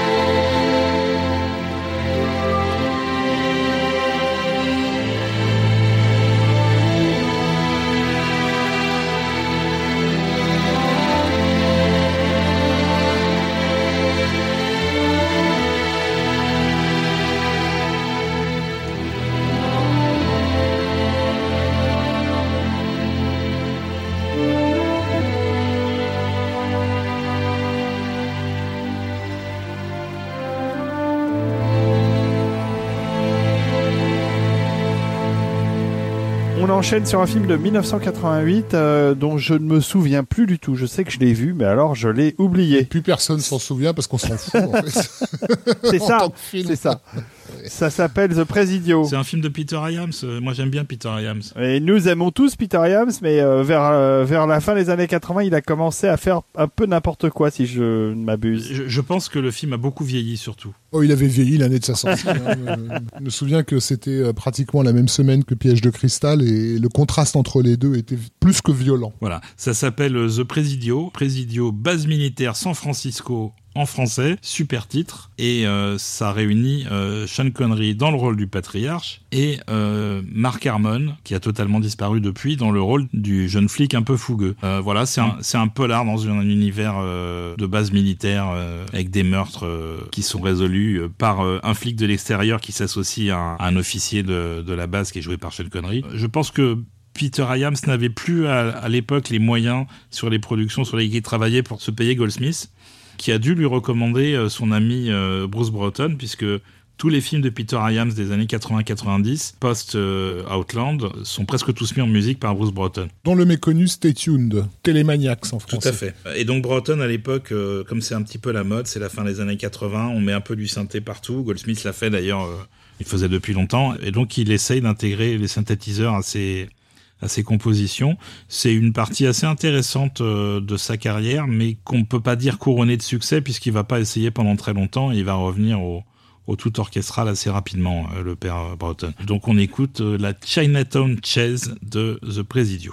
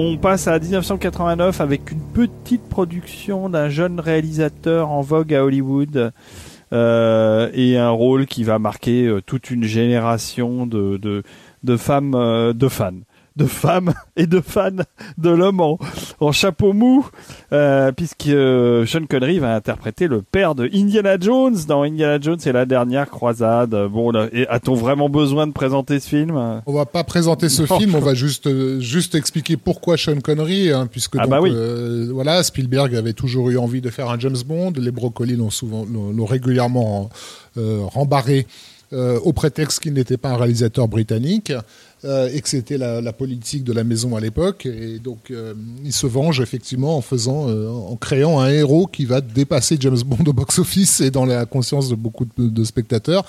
Et, donc, bah, puisqu'il s'agit dans ce troisième volet de, faire en sorte que, que, Indy retourne vers, son, vers la figure paternelle, qui est à la source de ce qu'il est devenu en tant qu'aventurier, et ben qui de mieux que, que Sean Connery c'est-à-dire James Bond lui-même, pour interpréter le papa d'Indiana Jones.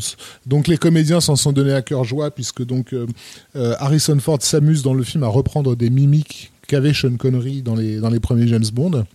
River Phoenix, qui joue Harrison Ford jeune, Fait la même euh, chose. s'amuse dans ses scènes à reprendre des mimiques d'Harrison Ford. Ouais, bien c'est sûr. assez rigolo pour, pour, pour ça. Et donc une musique de, de Johnny, le guitariste, le célèbre guitariste Johnny Williams. Plus la peine de présenter euh, tout ce beau monde, hein, on connaît ouais. ça par cœur, mais on peut pas s'empêcher de réécouter le fameux morceau Scherzo for Motorcycle and Orchestra, n'est-ce pas Rafik? Tout à fait, David. co- morceau qu'on vous avait qu'on vous avait passé en version bip bip. C'est vrai. euh, si vous vous en souvenez bien, dans notre premier épisode sur la musique de jeux vidéo. Tout à fait. Mais là, on va l'écouter en version symphonique. Qui est un favori de Williams d'ailleurs, euh, puisqu'il il l'a joué quand même assez souvent en concert. euh, c'est une des pièces d'Indiana Jones dont il est euh, particulièrement fier et, euh, et il a bien raison. euh, Il a bien raison.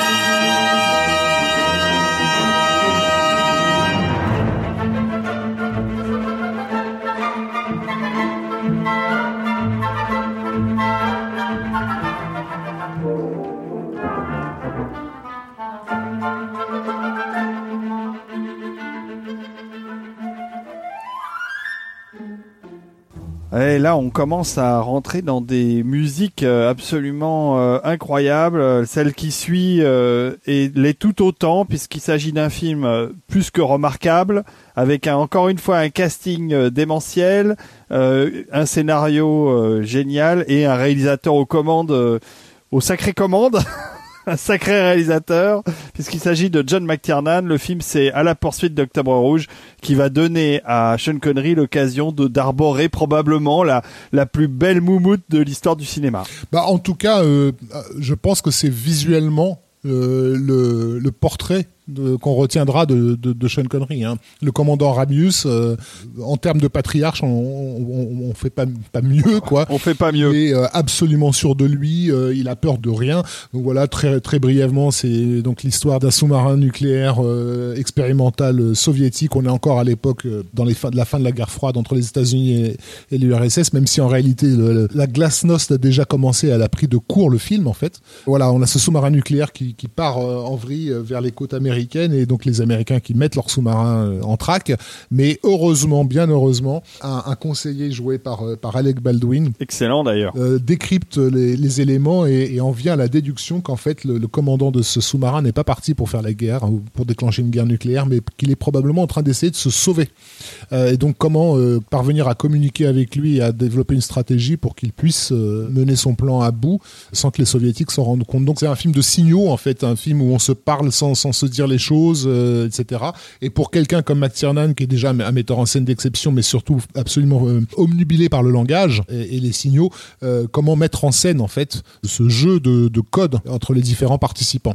Donc c'est euh, c'est un gigantesque une gigantesque bataille navale ce film, mais et vraiment j'insiste là-dessus à la mise en scène ahurissante. Enfin il y a très très peu de cinéastes sur terre qui auraient pu euh, réussir à faire un film comme ça sans s'en mêler les pieds. Et on le verra dans la suite des aventures de Jack Ryan qui ne seront pas réalisées par McTiernan et voilà. Alec Baldwin joue euh, Jack Ryan. C'est la première fois que euh, ce personnage est incarné au cinéma, mais le rôle sera repris euh, tout de suite après par Harrison Ford pour les suites de, de- des aventures de, de et, Jack Ryan et Ben Affleck s'il te plaît. et Ben Affleck euh, et euh, je ne sais plus qui pour la version récente euh, télévisuelle. J'ai oublié le nom de l'acteur. Par contre, euh, Je sais plus, c'est pas le mec qui faisait Kirk dans Star Trek? Ah, il y, a, il y a eu aussi, euh, c'est ça, Chris Pine, qui a fait une version, encore une version d'adaptation euh, cinématographique. Et depuis, il y a eu une série télé sur Amazon, produite par Amazon, C'est vrai, j'ai pas vu ça. avec un autre acteur. Donc c'est le rôle de Jack Ryan est très euh, variable euh, en termes d'acteur. Et sinon, dans ce film, il y avait quand même euh, Sam Neill qui jouait le second à côté de Sean Connery. Scott Glenn. Et Scott Glenn qui joue un commandant génial de sous-marin américain. Tim Curry Tim Curry en, en- en soviétique, ouais, et, et- et James Earl Jones qui joue le, le patron en fait de- des services où travaille euh, Jack Ryan. dans les petits rôles, il y a Jeffrey Jones qui était quand même pas, euh, une- ça c'était pas une star, mais enfin c'était quand même un acteur connu qui a un tout petit rôle de d'ingénieur naval qu'on voit cinq minutes dans le film. C'est hallucinant euh, d'avoir un casting pareil quoi. Et ce film, bon, c'est un pur bonheur. Avec une photo euh, remarquable de- d'un monsieur qui deviendra réalisateur, hein, qui s'appelle Yann Debon. Oui, qui était bien meilleur directeur de la photo que réalisateur. Il avait déjà travaillé avec Yann Debon sur Die Hard. Et bien sûr, euh, enfin, euh, la musique de, de Basile Paul Doris qui livre un de ses scores les plus, non seulement les plus, les plus remarquables, mais aussi les plus appréciés des non-beaufophiles. C'est-à-dire que je suis toujours surpris de voir à quel point les gens, le grand public, est familier de la musique d'Octobre Rouge et notamment euh, son hymne, son hymne d'ouverture. Qui est, quand on l'écoute comme ça, on a vraiment l'impression qu'il s'agit d'un véritable, d'un véritable hymne authentiquement russe en fait. Ah, C'était un peu, un peu l'idée de McTiernan d'ailleurs au départ. euh, bon, euh, Paul Doris qui a bien fait de faire la musique parce qu'il n'était pas très bon directeur de la photo, mais qui par contre en termes de musique savait ce qu'il voulait. Et comme McTiernan le savait aussi, bah, ils se sont très bien entendus parce qu'en fait, euh, Basile était fan de McTie déjà à l'époque et des films qu'il avait fait précédemment, euh, et il trouvait qu'il avait un sens du mouvement et de l'espace absolument extraordinaire, en, quoi il avait tout à fait raison. De son côté, McTiernan était fan d'une musique de Polydorus euh, pour un film qui s'appelle No Man's Land, qui est pas vraiment euh, un truc qui Ah est ouais. resté dans les mémoires et qui était en plus un score électronique. Donc comme Basile lui avait en tête de faire un score euh, symphonique, ils ont trouvé un terrain d'entente où il y avait matière à faire du symphonique et où il y avait aussi une partie électronique, en particulier pour les, les moments plus thriller action. Mais il y, a tout- il y a souvent un peu d'orchestre euh, en même temps. Le mariage des deux est absolument euh, surnaturel sur le film. Ça marche très très bien à l'image. Ça marche très très bien en dehors également. Ça tombait bien aussi puisque le film ayant dépassé son budget, les crédits pour la musique ont été un petit peu réduits. Et McTiernan avait demandé à Polydouris d'adapter un hymne euh, russe traditionnel pour le film. Et Basile a dit oui et l'a pas fait. Et à la place de ça, il a composé son propre morceau en écrivant d'ailleurs lui-même les, les lyrics, les paroles, avant de les faire traduire en, en russe en se disant que ce qu'il allait pouvoir installer thématiquement dans cet hymne qui ouvre le film, ça allait servir à construire toute la thématique du film, ce qu'il a fait d'ailleurs. Et donc ce morceau euh, absolument gigantesque est effectivement euh, très très mémorable et, saisissant sur le film. Bah, on va l'écouter. C'est parti.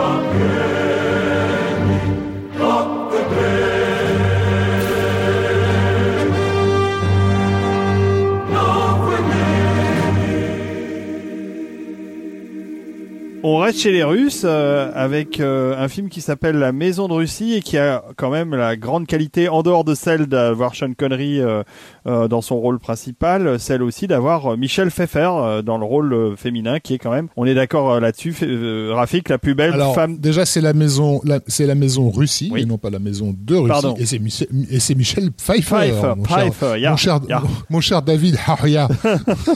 Ça fait beaucoup de bonhommes pour un film qui, au final, est quand même assez oubliable. Comme tous les films euh, réalisés par Fred Shepisi, j'aurais envie de dire, hein, qui était euh, le réalisateur favori de Meryl Streep, ce qui est déjà te met en, dessous- en dessous de tout. Fred Shepisi, c'est le monsieur qui, à qui on avait confié euh, Total Recall, euh, avant qu'il ne, se fasse bien heureusement dégager. Je vois. c'est tiré d'un d'un bouquin de John le Carré et donc c'est on est à l'époque justement dans la la fin de enfin, dans la glasnost et donc euh, beaucoup de films qui se préoccupent de revisiter les, les rapports qui ont longtemps été très tendus entre les États-Unis et la Russie euh, à, la, à la lumière d'une nouvelle alliance qui se préparerait quoi parce qu'à l'époque on imaginait que, que le monde allait être débarrassé des, des deux blocs. Là c'était l'ouverture de, de McDonald's à Moscou. Bah, c'est du, du John Le Carré, donc c'est souvent très soigné en termes de recherche, très réaliste. C'est carré. Et donc c'est chiant, voilà. Ça c'est dit. Après, euh, il y, a, y a- y a quand même une jolie alchimie entre les, les deux protagonistes euh, principaux. Sean Connery est très très beau, Michelle Pfeiffer est très belle et voilà. Et la musique de Goldsmith est très belle. Alors bon, c'était le début d'une collaboration avec Chez Pizzi qui va durer. euh, puisque au-delà de la maison Russie, dont on se souvient quand même parce qu'il y a Sean Connery, il a fait plusieurs films avec Goldsmith derrière, qui ne sont euh, restés en mémoire que pour la musique et encore. Mais Goldsmith était fidèle au mec à partir de ce film-là. Donc Sean Connery joue du saxo dans le film à l'image, donc il est doublé par Brandford Marsalis, qui est un saxophoniste euh, de prestige, euh, qui va aussi, euh, pour l'occasion, servir de soliste sur la musique, sachant que c'est un des rares scores de Goldsmith euh, à aller ouvertement dans le jazz. Ça devait être écrit au départ pour un trio un peu plus jazz rock, avec un saxophone, mais aussi avec un piano électrique Fender et une basse électrique. Et au final, ils sont, sont retournés dans le, dans le classique c'est piano acoustique et, euh, et basse acoustique, mais ça reste de vraies compositions de jazz et pas des musiques façon jazz comme ce qu'il a fait dans les années 60 sur, euh, je sais pas, sur les Flint ou ce genre de choses. C'est une vraie musique euh, jazzy avec en plus des tapis de cordes qui donnent beaucoup de cachet à l'ensemble. Alors l'album, quand il est sorti à l'époque, avait été pas mal critiqué parce que c'était assez monotone puisqu'il y avait beaucoup beaucoup de pistes euh, de suspense où il se passait pas énormément de choses. Curieusement, quand on écoute l'intégrale qui est sortie, je crois, l'année dernière ou il y a deux ans, c'est beaucoup plus dynamique que le disque d'époque qui pourtant était plus court. Parce que Brandford Marsalis a pas mal improvisé sur un certain nombre de morceaux, exactement comme ce que ferait un musicien de jazz qu'il est. Et du coup, moi j'ai redécouvert le score en écoutant l'int- l'intégrale, donc je recommande l'écoute plutôt de l'album euh, sorti chez Quartet Records euh, plutôt que le, le disque de 1990. Est-ce qu'on peut rappeler que l'accueil euh, de l'album par les fans avait, avait pas mal énervé euh, Jerry? Parce que c'est un album qui durait une heure et qu'à l'époque, il y avait cette limitation avec le, le syndicat des musiciens américains qui faisait qu'on avait beaucoup de BO qui duraient 30 minutes parce que ça coûtait trop cher de sortir plus long puisqu'on payait par euh, tranche d'un quart d'heure. Donc si tu voulais mettre 45 minutes, eh ben t'allais payer euh, 30% de plus euh, à l'orchestre pour la réutilisation de la musique. Il y a eu un accord plus tard qui a été signé avec la FM qui fait que on pouvait sortir des choses plus longues sans, sans payer plus cher. À l'époque, c'était pas le cas. Et, et Goldsmith, effectivement, qui avait été lui-même victime de ces albums de 30 minutes, euh, le jour où il, arrive à faire un deal pour sortir un album d'une heure, euh, il se prend en pleine tronche que son truc est chiant et trop long. Donc il était effectivement assez, assez fâché. Il est tel- tellement fâché qu'il décidait de jouer ce morceau-là à chaque fois qu'il faisait un concert, en fait, juste pour emmerder les fans qui avaient fait la gueule devant son album. Et puis une petite euh, petite anecdote sur le thème qu'on va écouter, donc le thème de la Maison Russie, qui a été écrit initialement pour euh, Wall Street d'Oliver Stone, où euh, Goldsmith a jeté l'éponge pour différences créatives avec le réalisateur. Euh, il a ensuite réutilisé ce thème dans sa musique pour euh, Alien Nation, futur immédiat Los Angeles qui est un des rares scores rejetés de Goldsmith, qui était un score tout synthé euh, et qui n'a pas été retenu pour le film. Et il a finalement recyclé le thème pour La Maison Russie, où là, il en a fait le thème principal du film et, et c'est resté. Et que les fans ont rejeté. Voilà. Bah, mais nous, on va pas le rejeter, on va l'écouter tout de suite.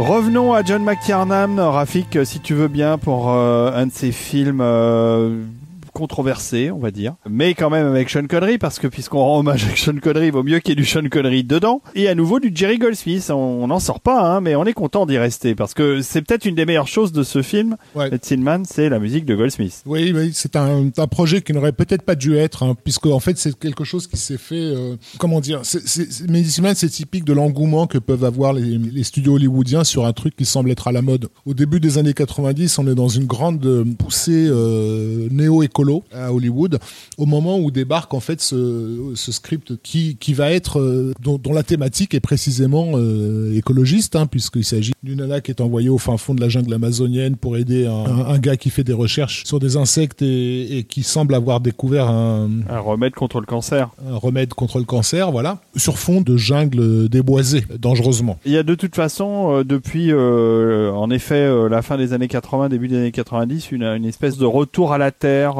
euh, dans, dans les milieux hostiles. Ça me fait penser aussi au- à un autre film raté qui est Mosquito Coast. Et avec Harrison Ford, effectivement, et puis il y avait eu La forêt d'émeraude de John Boorman aussi. Alors qui lui n'était pas raté pour le coup. Mais en tout cas, bon, c'était dans l'air du temps et effectivement, Medicine Man a bénéficié de ça, c'est-à-dire que le, le projet a été lancé, tout le monde y croyait à fond. Et ils y croyaient tellement qu'à l'époque, c'était le record de dollars pour euh, de, balancer sur un script, puisque le script avait été vendu 2,5 millions. Il va ensuite être euh, dépassé, je crois, par euh, par Basic Instinct.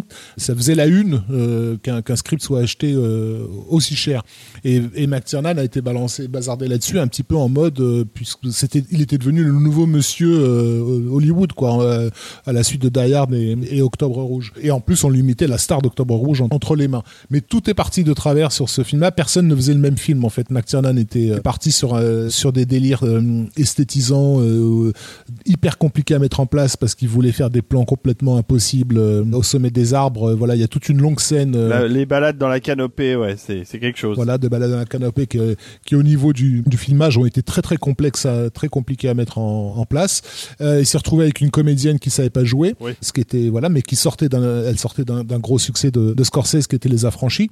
D'ailleurs, l'anecdote c'est que McTiernan avait tellement de mal avec Lorraine Bracco, il sait tellement pas euh, comment faire. En plus, c'est pas quelqu'un qui est très patient avec les comédiens quand ceux-ci ne savent pas quoi faire, qu'il avait décidé d'appeler Scorsese en urgence. Et il a appelé Scorsese, il lui a, demandé mais comment vous avez fait, comment t'as fait pour euh, pour la diriger sur Les Affranchis quoi. Et Scorsese lui a répondu au téléphone euh, mais, mais pourquoi vous avez pris Lorraine Bracco Parce qu'en fait, lui-même avait galéré comme un fou. Voilà. Et d'ailleurs, elle a, elle a assez rapidement disparu derrière. Ben oui. Et donc le le le, le, le film euh, euh, au niveau euh, comment dire euh, au niveau euh, de, de la tonalité, il il sait pas du tout sur quel pied danser parce qu'on n'est pas pas vraiment dans le film d'aventure, on n'est pas vraiment dans le film euh, euh, romantique. Ça louche beaucoup. Moi, j'ai rarement vu le, ce, ce titre cité par rapport à Medicine Man, mais ça louche beaucoup sur un film de de Victor Fleming euh, de 1932 avec Clark Gable et Jean Harlow qui s'appelle La Belle de Saigon, euh, dans lequel Jean Harlow jouait une prostituée qui se retrouvait au fin fond d'une plantation d'Indochine entre les mains d'un aventurier un peu bourru. Et tout le film reposait sur justement cette euh, cohabitation forcée entre ce ce vieil aventurier qu'on n'a rien à secouer et cette nana euh, un peu trop vivace, on va dire quoi. Et donc il y a, un peu la tentative de refaire ça avec le personnage de Sean Connery, qui est, le gars qui a été planqué dans sa forêt pendant des années, et cette euh, jeune fille de la ville qui est, qui est jouée par Lorraine Bracco, quoi, à l'accent un peu trop new-yorkais l'aspect comédie marche pas, l'aspect aventure marche pas. Euh, voilà, il y a pas grand chose qui marche dans Medicine Man, une jolie musique de Goldsmith. La musique de Goldsmith, elle n'est pas euh, essentielle tout au long du film. Il a, il a mixé les synthés et l'orchestre avec une certaine proéminence du synthé, et c'est pas super passionnant. Sauf sur la scène dont tu parlais, Rafik. Ouais. Euh, qui est celle qu'on va écouter d'ailleurs, qui est, euh, qui est l'élévation des, des, deux personnages euh, à l'aide de cordage euh, dans les arbres pour arriver au-dessus de la forêt. Et là, Goldsmith s'est retrouvé très très inspiré et il a écrit un morceau absolument sublime. C'est parti.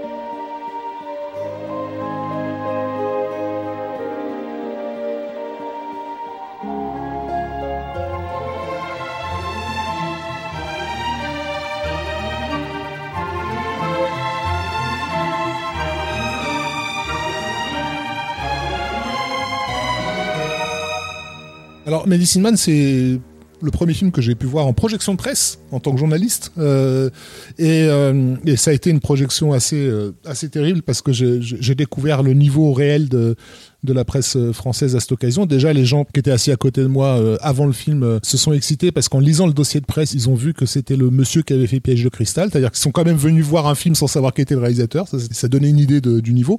Et aussi, dès le, dès le générique de début, ils ont ri à la musique de Jerry Goldsmith parce que euh, elle leur rappelait celle de la chèvre. Ah ouais. Et donc, il y a une anecdote que, que Jerry aimait bien raconter en concert concernant justement euh, le look très particulier de, de Sean Connery euh, sur Medicine Man. C'est vrai. Et il a une queue de cheval. Oui, il a un catogan. C'est ça. Ça lui va très bien. Il est très beau, comme toujours. Et ce que Jerry disait, c'était que Sean s'était inspiré de son propre look, puisque c'est l'époque où Goldsmith a... Du look de Jerry Voilà, Goldsmith. où Goldsmith a commencé à porter aussi le catogan. Et donc, euh, comme il connaissait bien Sean Connery, euh, il lui aurait piqué l'idée euh, pour euh, son personnage euh, dans Medicine Man. Donc Goldsmith a porté le catogan au fond. Lui, il disait que c'était parce qu'il savait pas quoi faire de ses cheveux, tout simplement. Donc Sean Connery limite sur euh, sur Medicine Man. Et comme je le disais, Medicine Man, c'était un projet high profile à l'époque où il s'est fait. Tout Hollywood suivait le tournage de, de ce film-là. Et en fait, beaucoup d'exécutifs hollywoodiens ont trouvé que c'était trop cool d'avoir euh, un catogan et se sont mis à le porter aussi. Donc c'est devenu pendant quelques années, c'est devenu une mode à Hollywood. Il y avait que des catogans, euh, que des mecs aux cheveux blancs qui avaient des, des queues de cheval, euh, jusqu'à ce qu'évidemment la mode passe. Et si vous voyez le film, la comédie avec Steve Martin, euh, Bowfinger, Oui. il y a un gag à ce, à ce niveau-là, puisque ça fait longtemps que ce producteur n'est pas, n'a pas bossé à Hollywood. Et lorsqu'il se pointe à son premier rendez-vous, il a, il, a mis un catogan artificiel. Et en fait, il s'aperçoit que personne ne porte dans le restaurant, donc il le retire en catastrophe. Et tout ça co- coïncide aussi, euh, on arrive au milieu des années 90, et ça coïncide aussi avec une certaine perte de repère de la part de Sean Connery, qui commence à choisir plus aléatoirement ses projets. Ça reste euh, des gros films de studio, mais euh, il y a moins de, de films vraiment passionnants dans la, dernière décennie de sa carrière en tant qu'acteur. Et là, on arrive en 95 à un film qui illustre bien ce que je viens de dire, puisqu'il s'agit de First Night, Lancelot, en France, réalisé par, euh, Jerry Zucker, euh, ancien membre des, des As. Et dommage, dommage parce que Zucker est un mec que j'aime beaucoup et ce film-là, je sais pas pourquoi, euh, j'y arrive pas. Non, non, parce que c'est, de la merde, tout simplement. Mais, mais ce qui est, Ah bon, merci Rafik. Ce que- non, mais ce qu'il faut noter, c'est que c'est, c'est avec le, le recul qu'on juge, euh, qu'on juge ces films comme en se demandant pourquoi, euh, pourquoi Sean Connery s'est retrouvé sur, sur ces catastrophes. Mais ce sont des films de, de premier plan au moment où ils sont montés. Euh, donc, comme je disais, Medicine Man, c'était un film vraiment très high profile, très suivi par Hollywood. Et First Night également. First Night, c'était le nouveau film du réalisateur de Ghost, Oui. qui avait été un énorme carton Bien sûr. avec Richard Gere. Ben vois, oui. Donc, il y avait, il y avait un côté, euh, ça va forcément dominer l'été, ça va forcément cartonner. Richard Gere, qui est quand même le pire miscasting de la décennie. Richard Gere est le pire miscasting de l'histoire du cinéma. Ouais, je peux pas dire le contraire. Ah, tu es vache, tu es vache. Ici, il était bien dans euh, Internal Affairs, parce qu'il jouait un méchant. Exactement. Et on est, on est tout à fait d'accord. C'est la seule fois où Richard Gere a, a eu l'air de jouer un rôle et, et de ne pas jouer une, une commode ou une armoire. Donc voilà, First Night. Alors il reste quand même euh, euh, un Sean Connery tout à fait euh, souverain, littéralement, puisqu'il fait le, il interprète le rôle du roi Arthur euh, et qu'il le fait avec beaucoup d'élégance. Euh, même s'il commence à être un petit peu fatigué, et que ça se voit un peu euh, sur le, sur certaines séquences. C'était pas la première fois qu'il faisait un roi. Hein. Il avait enchaîné des, déjà des rôles de roi, même euh, les apparitions juste dans Robin des Bois où à la fin il, a, il arrive en roi Richard Cœur de Lion et il a touché, je crois, un million de dollars pour apparaître euh, quelques secondes. Tout à fait. On a parlé euh, précédemment dans l'émission d'Agamemnon dans, dans Bandit Bandit, et puis bien sûr l'homme qui voulait être roi. Exactement. Donc euh, oui, non, mais c'était l'image du patriarche qui arrivait à, à terme en fait avec avec First Night, puisque finalement il joue un, roi tellement euh, devenu un, chêne quelque part, qui, qui n'en est plus un homme en fait, Euh, et qui est la raison pour laquelle Guenièvre va, va préférer sortir avec le guéridon euh, joué par joué par je sais plus son nom là, je excusez-moi. Joué par Richard Gere. Voilà. C'est ça, je me disais bien qu'il avait un nom. Gere, je sais pas comment on prononce son nom, mais je m'en fous. Le fait est que pour euh, First Night, Goldsmith, lui, est à fond dans le projet parce que il est devenu le, compositeur attitré des gros euh, thrillers après Basic Instinct, des films d'action euh, contemporains des années 90 euh, et des films de science-fiction. Mais ça fait très longtemps qu'il n'a pas eu l'occasion de faire un film véritablement épique dans le sens euh, chevalerie, euh, honneur, noblesse euh, et un contexte médiéval. Donc il est absolument ravi. Son agent disait qu'il l'avait jamais vu aussi heureux qu'à l'époque où il travaillait sur sur First Night. Et le moins qu'on puisse dire, c'est que ça s'entend dans, le score, qui était une espèce de d'énorme euh, construction sur des tas de, thèmes différents, avec toute la science de Goldsmith qu'il avait affinée avec les, les décennies. Et pourtant, la musique a été mal servie déjà euh, en disque, puisqu'il y a eu un disque de 40 pauvres minutes euh, à la sortie du film, où il y a certains thèmes, dont celui du héros quand même, le Lancelot euh, interprété par le Guéridon, comme dirait Rafik. le thème n'était pas sur l'album du tout. C'est dire l'importance du personnage. Euh, voilà. Et puis surtout, on a un truc qu'on a assez rarement chez Goldsmith euh, dans First Night, c'est une écriture pour chœur. Il n'avait pas écrit vraiment pour chœur depuis La Malédiction, donc c'était quand même presque 20 ans avant. Et là, il a fait peut-être son sa plus belle composition pour chœur, qui est celle qu'on va écouter d'ailleurs Ah ouais. qui s'appelle Arthur's Farewell et qui a failli ne jamais être puisque au départ la production sur cette scène-là ne voulait pas de musique originale, il voulait qu'on utilise Carmina Burana de Karl Orff. Ça s'entend un peu. Et Goldsmith était tellement euh, dans le stress puisque tout le monde était en retard et que la date de sortie approchait qu'il a, il a presque failli dire oui. Ok, mettez Carmina Burana, j'ai pas le temps de faire autre, chose. Et puis finalement, il s'est décidé à, écrire un morceau splendide qu'on va pouvoir écouter euh, maintenant et qui est construit autour du thème du méchant qui s'appelle Malagant et qui était joué par, euh, je crois, Ben Cross.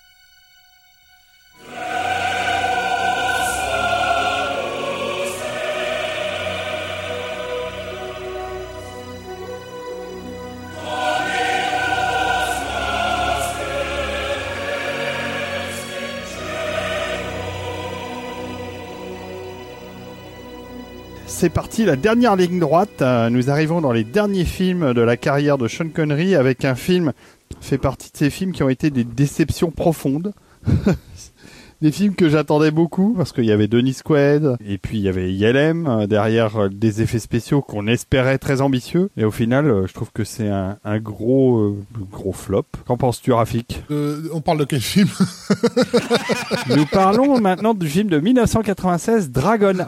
Ah oui, ça, Dragonheart, cœur de dragon, comme tu dis, oui, effectivement. De Rob Cohen, euh, Un, un grand réalisateur qui a ensuite fait les- les- le premier Triple X. euh, qui est surtout un, qui, a, qui a longtemps été un intouchable, hein, parce que Rob Cohen, euh, sa carrière, elle remonte au début des années 70. En fait, c'est euh, Rob Cohen, c'était le, le, le gars qui avait découvert dans une pile de scripts euh, abandonnés euh, un script qui s'appelait The Sting, l'arnaque, euh, qui a eu, Ah qui a ouais. eu l'idée d'en faire, euh, de, de le ressortir, de le dépoussiérer, et donc du coup de faire un film à, à Oscar, et, et qui ensuite a pas mal poussé euh, le- son studio à se lancer dans la dans la vague de Black Exploitation des années 70.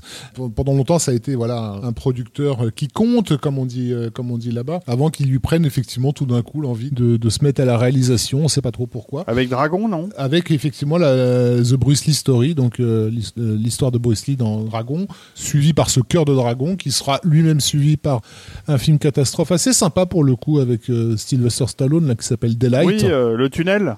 Daylight. Ouais, Daylight, ouais, c'était sympa Daylight. mais des films euh, réalisés réalisés mollement euh, ce que j'appelais à l'époque le style téléfilm en fait d'ailleurs euh, tout est concentré sur euh, l'idée de capturer la gueule des comédiens à l'image quoi Il y en a eu plein derrière. hein, euh, il en a signé tout un tas. hein. Et Cœur de Dragon, bah, Cœur de Dragon, ça s'est fait dans le sillage du succès absolument démentiel de, de Jurassic Park et de, de tout ce que ça permettait comme possibilité pour le, pour le cinéma, euh, le cinéma de fantasy. Et donc, là, enfin, la possibilité d'avoir des dragons euh, photoréalistes. Euh, donc, le projet s'est quasiment euh, là-dessus, quoi, sur cette idée qu'on allait avoir un dragon photoréaliste. Et quoi de mieux qu'un dragon qui parle? Ben oui. Et donc, euh, donc s'il peut avoir la voix de Sean Connery, c'est encore mieux. S'il peut avoir la voix de Philippe Noiret, c'est encore dix fois mieux. En français, c'était pas si mal euh, la voix de Philippe Noiret, mais bon. Non, non, mais dans les deux cas, dans les deux cas, ça allait. C'était pas ça le problème en fait. Non, il y a plein d'autres problèmes. Il y a plein d'autres problèmes. Moi, je me souviens de plus rien du film en fait. Pour être Parce honnête. qu'il y a, il y a- parce qu'il y a aucun visuel en fait. C'est Parce que c'est- c'est voilà. très pauvre visuellement. Le- L'heroic fantasy, ça, ça n'a de valeur que, enfin, surtout par par par son impact euh, visuel qui, qui est là totalement absent dès les scènes d'ouverture, quoi. Ouais. Et en plus, le dragon est moche, euh, ce qui ce qui n'aide pas beaucoup. Très très moche.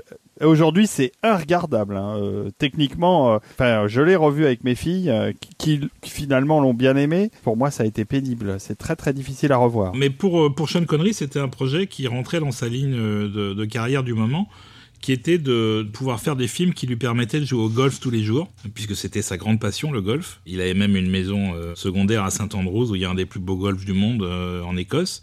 Et donc, bah, faire une voix, euh, c'est vite fait, c'est pas compliqué, c'est bien payé, euh, ça assure le cash flow, et en même temps, tu peux jouer au golf. Donc, c'est le genre de projet qu'il a, sans, sans trop de difficultés, en fait.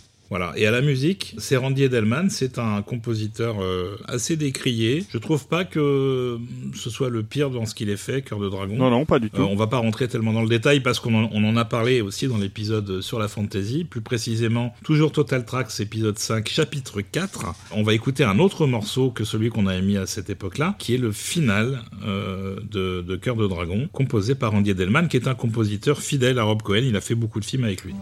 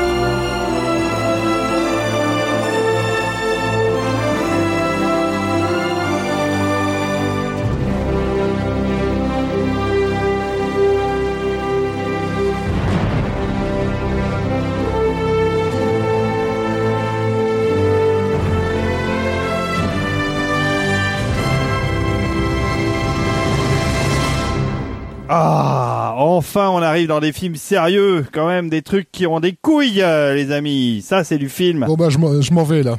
reste, Rafik, reste. Ah là. Et je l'ai revu pour rendre hommage à Sean Connery, je l'ai revu avec mes enfants. Et The Rock, Eh ben c'est marrant parce que moi je l'ai revu avec Stéphanie. voilà, bah tu vois, c'est ton, c'est comme ton enfant. Eh bien, The Rock, c'est, c'est quand même quelque chose de, de fort sympathique. Moi, je me- je- j'ai bien rigolé. Ouais, moi je, je le connais absolument par cœur, c'est assez terrible. C'est un film de Michael Bay. Un bon film de Michael Bay. qui mettait en place tous les tics de son cinéma. Euh, C'était en, à l'état embryonnaire dans Bad Boys et dans The Rock, euh, on arrive, euh, on est propulsé dans l'espace de l'univers de Michael Bay. Alors si vous n'aimez pas, forcément, ça va pas vous plaire. Mais je pense que vous êtes nombreux à l'avoir vu quand même. C'est pas un film si ancien que ça. Mais la, la grande force du film, c'est effectivement la présence de Sean Connery, qui encore une fois joue le patriarche, qui prend un peu sous son aile le petit euh, Nicolas Cage, qui était euh, en train d'interpréter le dernier rôle à peu près potable de sa carrière, puisque Oh. euh, après il a commencé à déraper. Et d'ailleurs, ça, ça a donné globalement lieu à ce qu'il fait maintenant en termes de de- d'acting. C'est quand même beaucoup basé sur son personnage dans, dans The Rock. Et à la musique, bah, c'est toute une bande euh, à la tête de laquelle on a Hans Zimmer évidemment, Hans. secondé par Nick Lenny Smith avec une musique additionnelle de Harry Gregson Williams et plein d'autres. Et on va pas développer plus que ça parce que c'est un film dont on va Bon, bah, c'est dommage. dont on va vous reparler dans une émission qu'on a euh, déjà enregistrée et que vous entendrez euh, très prochainement. Et là, on vous a mis un, un morceau qui est spécifique à, à Sean Connery, qui correspond à une scène où il va aller se livrer à l'équipe de terroristes menée par, euh, par Ed Et où il marche dans les couloirs d'Alcatraz. Euh, et donc on entend le thème euh, composé par euh, Zimmer pour, pour le personnage de Sean Connery dans le film. Et c'est un assez joli thème et la scène est très très iconique. Évidemment par la mise en scène de Michael Bay, qui n'est pas euh, quelqu'un de très subtil, mais euh, qui sait faire ce genre de choses. Euh, mais surtout par la présence du- de, de Sean Connery, qui joue quelque part un- une sorte de James Bond qui aurait mal tourné en fait. Réellement un James Bond qui a mal tourné, enfin qui s'est fait choper hein, la main dans le sac. C'est ça. Euh, Rafik, d'ailleurs, tu, tu, je suis sûr que tu apprécies particulièrement euh, The Rock. C'est bah, c'est la première fois où, où dans une salle de cinéma, lors d'une poursuite en voiture, je me suis penché vers ma voisine pour lui demander qui est en train de poursuivre qui. Le, le cadreur euh, est un peu parkinsonien. Ah, c'est pas le cadrage, c'est le montage. C'est- C'était un véritable. Enfin, je, je comprenais pas parce que j'avais l'impression que tout le monde autour de moi appréciait le film, et moi je ne comprenais littéralement pas ce qui se passait à l'image. Hmm. Bon, bah écoute, merci Rafik pour ce, ce commentaire élogieux de The Rock. En attendant, on va écouter euh, le morceau euh, décrit avec précision par le professeur Desbrosses et on va l'apprécier à sa juste valeur.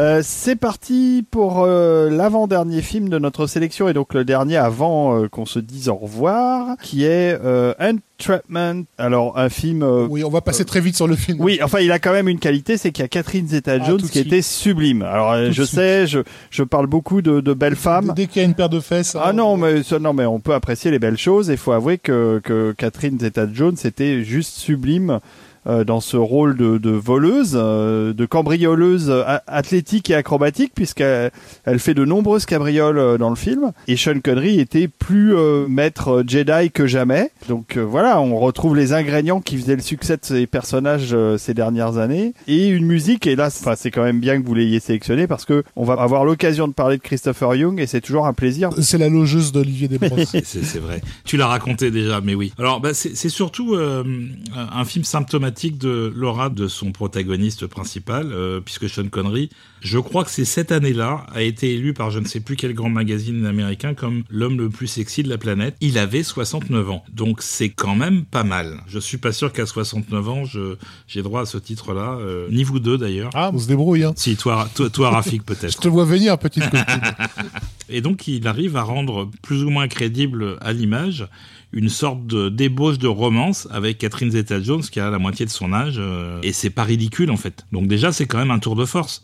Euh, après le film c'est un film de heist euh, pas détestable mais pas vraiment remarquable non plus par sa, sa mise en scène. encore une fois. Réalisé par John Amiel euh, qui avait fait Copycat et, euh, et c'est le seul dont je me souvienne en Et fait. qui fera surtout euh, le magnifique euh, film euh, Fusion the Core, qui est, Fusion. qui est quand même euh, Oui. un chef-d'œuvre, quoi, avec de l'impossibilium, le, le métal qui durcit plus on met de la pression dessus. La version drôle d'Armageddon. Ah ouais, moi j'adore euh, Fusion the Core. Euh, John Lamiel, il avait aussi fait un film qui était un, un high profile hollywoodien qui s'appelait Somersby, qui était le remake de- du Retour de Martin Guerre, version euh, US, Hmm. avec l'incomparable Guéridon. C'est vrai, c'est vrai. Oh, ça va lui rester, ça, le Guéridon. Ouais, le guéridon, ça lui va bien. Euh, et donc, euh, John Amiel a beaucoup travaillé avec Chris Young, puisque Copycat, c'était lui. The Core, c'était lui également. Euh, alors, la partition d'Entrapment est un petit peu moins notable ou remarquable que celle de The Core, justement. Entrapment qui, euh, en français, s'appelait Haute Voltige, je crois. Oui. Euh, mais ça reste une musique de, de thriller action euh, fort bien troussée, dont on va écouter rapidement le main title.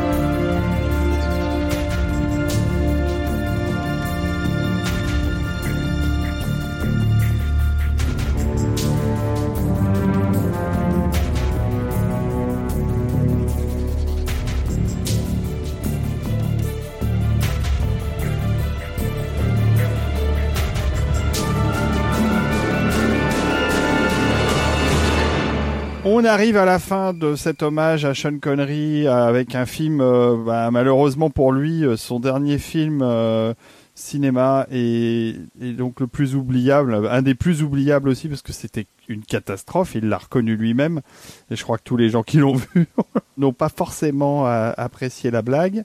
C'est euh, The League of Extraordinary Gentlemen, qui était une euh, un comics, Un comic book, une ouais. BD magnifique d'Alan Moore. ouais. et un film Bah, raté. déjà parce que le- le- comme d'habitude avec les adaptations d'Alan Moore, c'était pas vraiment transposable euh, tel quel, donc ça voulait dire beaucoup de réécriture. Tout le principe ludique de la BD d'Alan Moore reposait sur la connaissance parfaite qu'avait son lecteur des figures euh, littéraires qui étaient mises en scène euh, dans son histoire, puisqu'en gros il s'agit d'une forme de X-Men avec des personnages de la littérature gothique. Tout à fait. Dorian Gray, euh, Dr Jekyll et Mr Hyde. De l'homme invisible. Euh, Alan Quatermain. euh, le Mina Harker, donc la femme de, enfin, la fiancée de Dracula, etc. Euh, au- auquel se rajoute Alan Quatermain, qui est une figure euh, de la littérature pulp.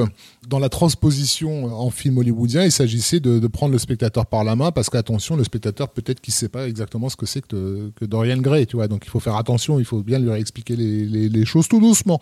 Donc il y avait déjà un problème au niveau de l'écriture très manifeste, un problème aussi au niveau de la réalisation parce que c'est quelqu'un qui a un côté sympathique, Stephen Norrington, euh, euh, sauf que c'est un caractériel, c'est un gars qui vient des effets spéciaux euh, de la même façon que David Fincher qui s'est lancé dans, dans la mise en scène et qui a des exigences visuelles un peu marquées, mais à l'inverse de Fincher, il est jamais parvenu à bien s'entendre avec ses vedettes et donc ça, l'a, ça a fait que ses tournages ont été souvent cataclysmiques. C'était déjà le cas de Blade qu'il avait fait quelques années auparavant, qui est un film qui avait plein de qualités euh, Oui. euh, visuel, mais ça s'est très mal passé avec, euh, avec sa star.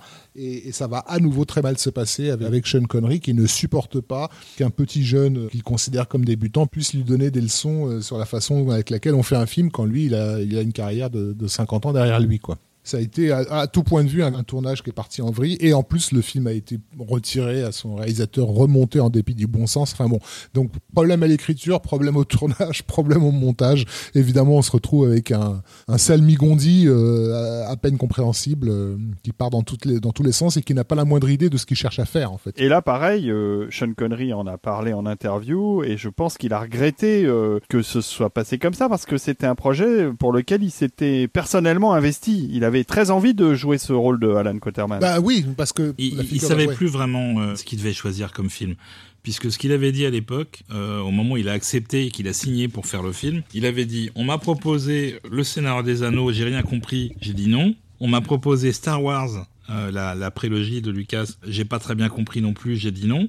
Euh, et tous ces films sortent, sont des énormes cartons. Alors quand on m'a proposé la Ligue, bah, j'ai dit oui. Euh, Malheureusement, ça n'a pas été le même, succès que les titres cités précédemment, et euh, je pense que ça a concouru pas mal à sa décision de, prendre sa retraite à ce moment-là, en fait. L'échec artistique du film, l'échec financier du film, plus le fait qu'il se sentait déjà plus trop euh, à sa place, il, parlait beaucoup au début des années 2000 des idiots d'Hollywood qui effectivement étaient bien là, ils sont toujours là parce qu'on en est tous les victimes aujourd'hui. Il savait que c'était un, un monde qui lui correspondait plus trop en fait et qu'il était temps de, de prendre des vacances et euh, il a pris des, des longues vacances. Il a pris euh, 17 ans de vacances dont il a clairement bien profité euh, en jouant au golf. Et tant mieux pour lui. On a malgré tout un excellent chef opérateur, parce qu'on aime bien les chefs opérateurs à Total Tracks, qui est Dan Losten, qui avait fait une très jolie photo euh, pour le film de Guillermo del Toro Mimic. Ils se sont retrouvés également sur euh, Crimson Peak. Et c'est aussi le, le chef-op favori de notre français national euh, Christophe Gans, puisqu'il donc il a fait la photo du Pacte des loups et de Silent Hill. Il n'est pas très bien euh, utilisé au cinéma, euh, le pauvre Dan Losten, mais alors que c'est vraiment quelqu'un qui a qui a une patte visuelle.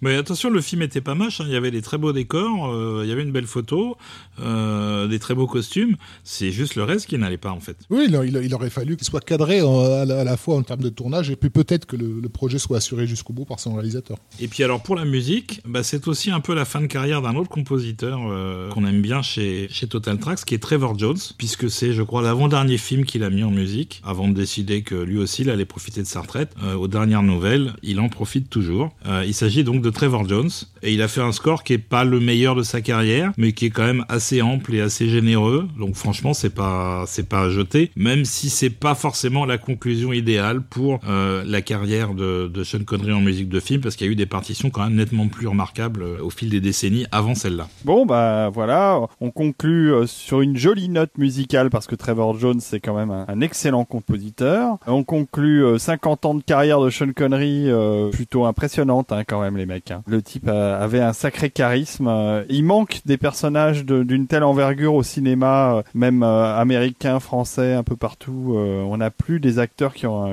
une telle aura. Ouais, on n'a plus d'acteurs qu'on achète d'emblée dans les dix premières secondes euh, où ils apparaissent à l'écran. Tellement ils ont déjà euh, construit une, euh, une image. Il y a plus ça maintenant, c'est fini. C'est c'est pour ça que même à 80 ans bientôt, Harrison Ford continue à jouer, que même Clint Eastwood continue à jouer parce que ces gars ont une telle aura. C'est les derniers géants d'Hollywood en termes de gueule, quoi. Et on continue à les faire tourner parce que bah, parce qu'on aime ça, parce qu'on aime les voir. et même si les films sont sont plus haut niveau, bah, on y est, on y est toujours, n'est-ce pas, Rafik Tout à fait. Et donc, pour conclure, euh, je, je rappelle à, à tous nos auditeurs que s'ils veulent voir euh, Sean Connery faire du skateboard, euh, c'est dans la bande-annonce officielle donc de Sir Billy, dont nous parlions en début d'émission, et qui est le dernier grand chef-d'œuvre de, de l'animation euh, de Sean Connery. Formidable, merci, merci, Rafik. Merci, merci aux tipeurs de, Et de oui, nous suivre. Merci euh, aux dans tipeurs. le délire. On, on les a pas cités au début, mais mais on, on continue à être inondé de leur euh, de leur aura, puisque évidemment. De leur bienfaisance. Oui. Et, et on les remercie beaucoup. Et on leur remercie de leur patience aussi, parce que je suis très lent à la mise en ligne. En tout cas, cet épisode, on va essayer de le mettre en ligne très vite, parce que c'est quand même l'actualité qui prime. Et on vous dit euh, à très bientôt pour de prochains Total Tracks, euh, en espérant que vous continuiez à prendre soin de vous et à, à rester en forme, euh, malgré toute cette période difficile de pandémie. Je vous embrasse, Olivier, Rafik, euh, et je vous dis à très bientôt. À très bientôt. À bientôt, bisous.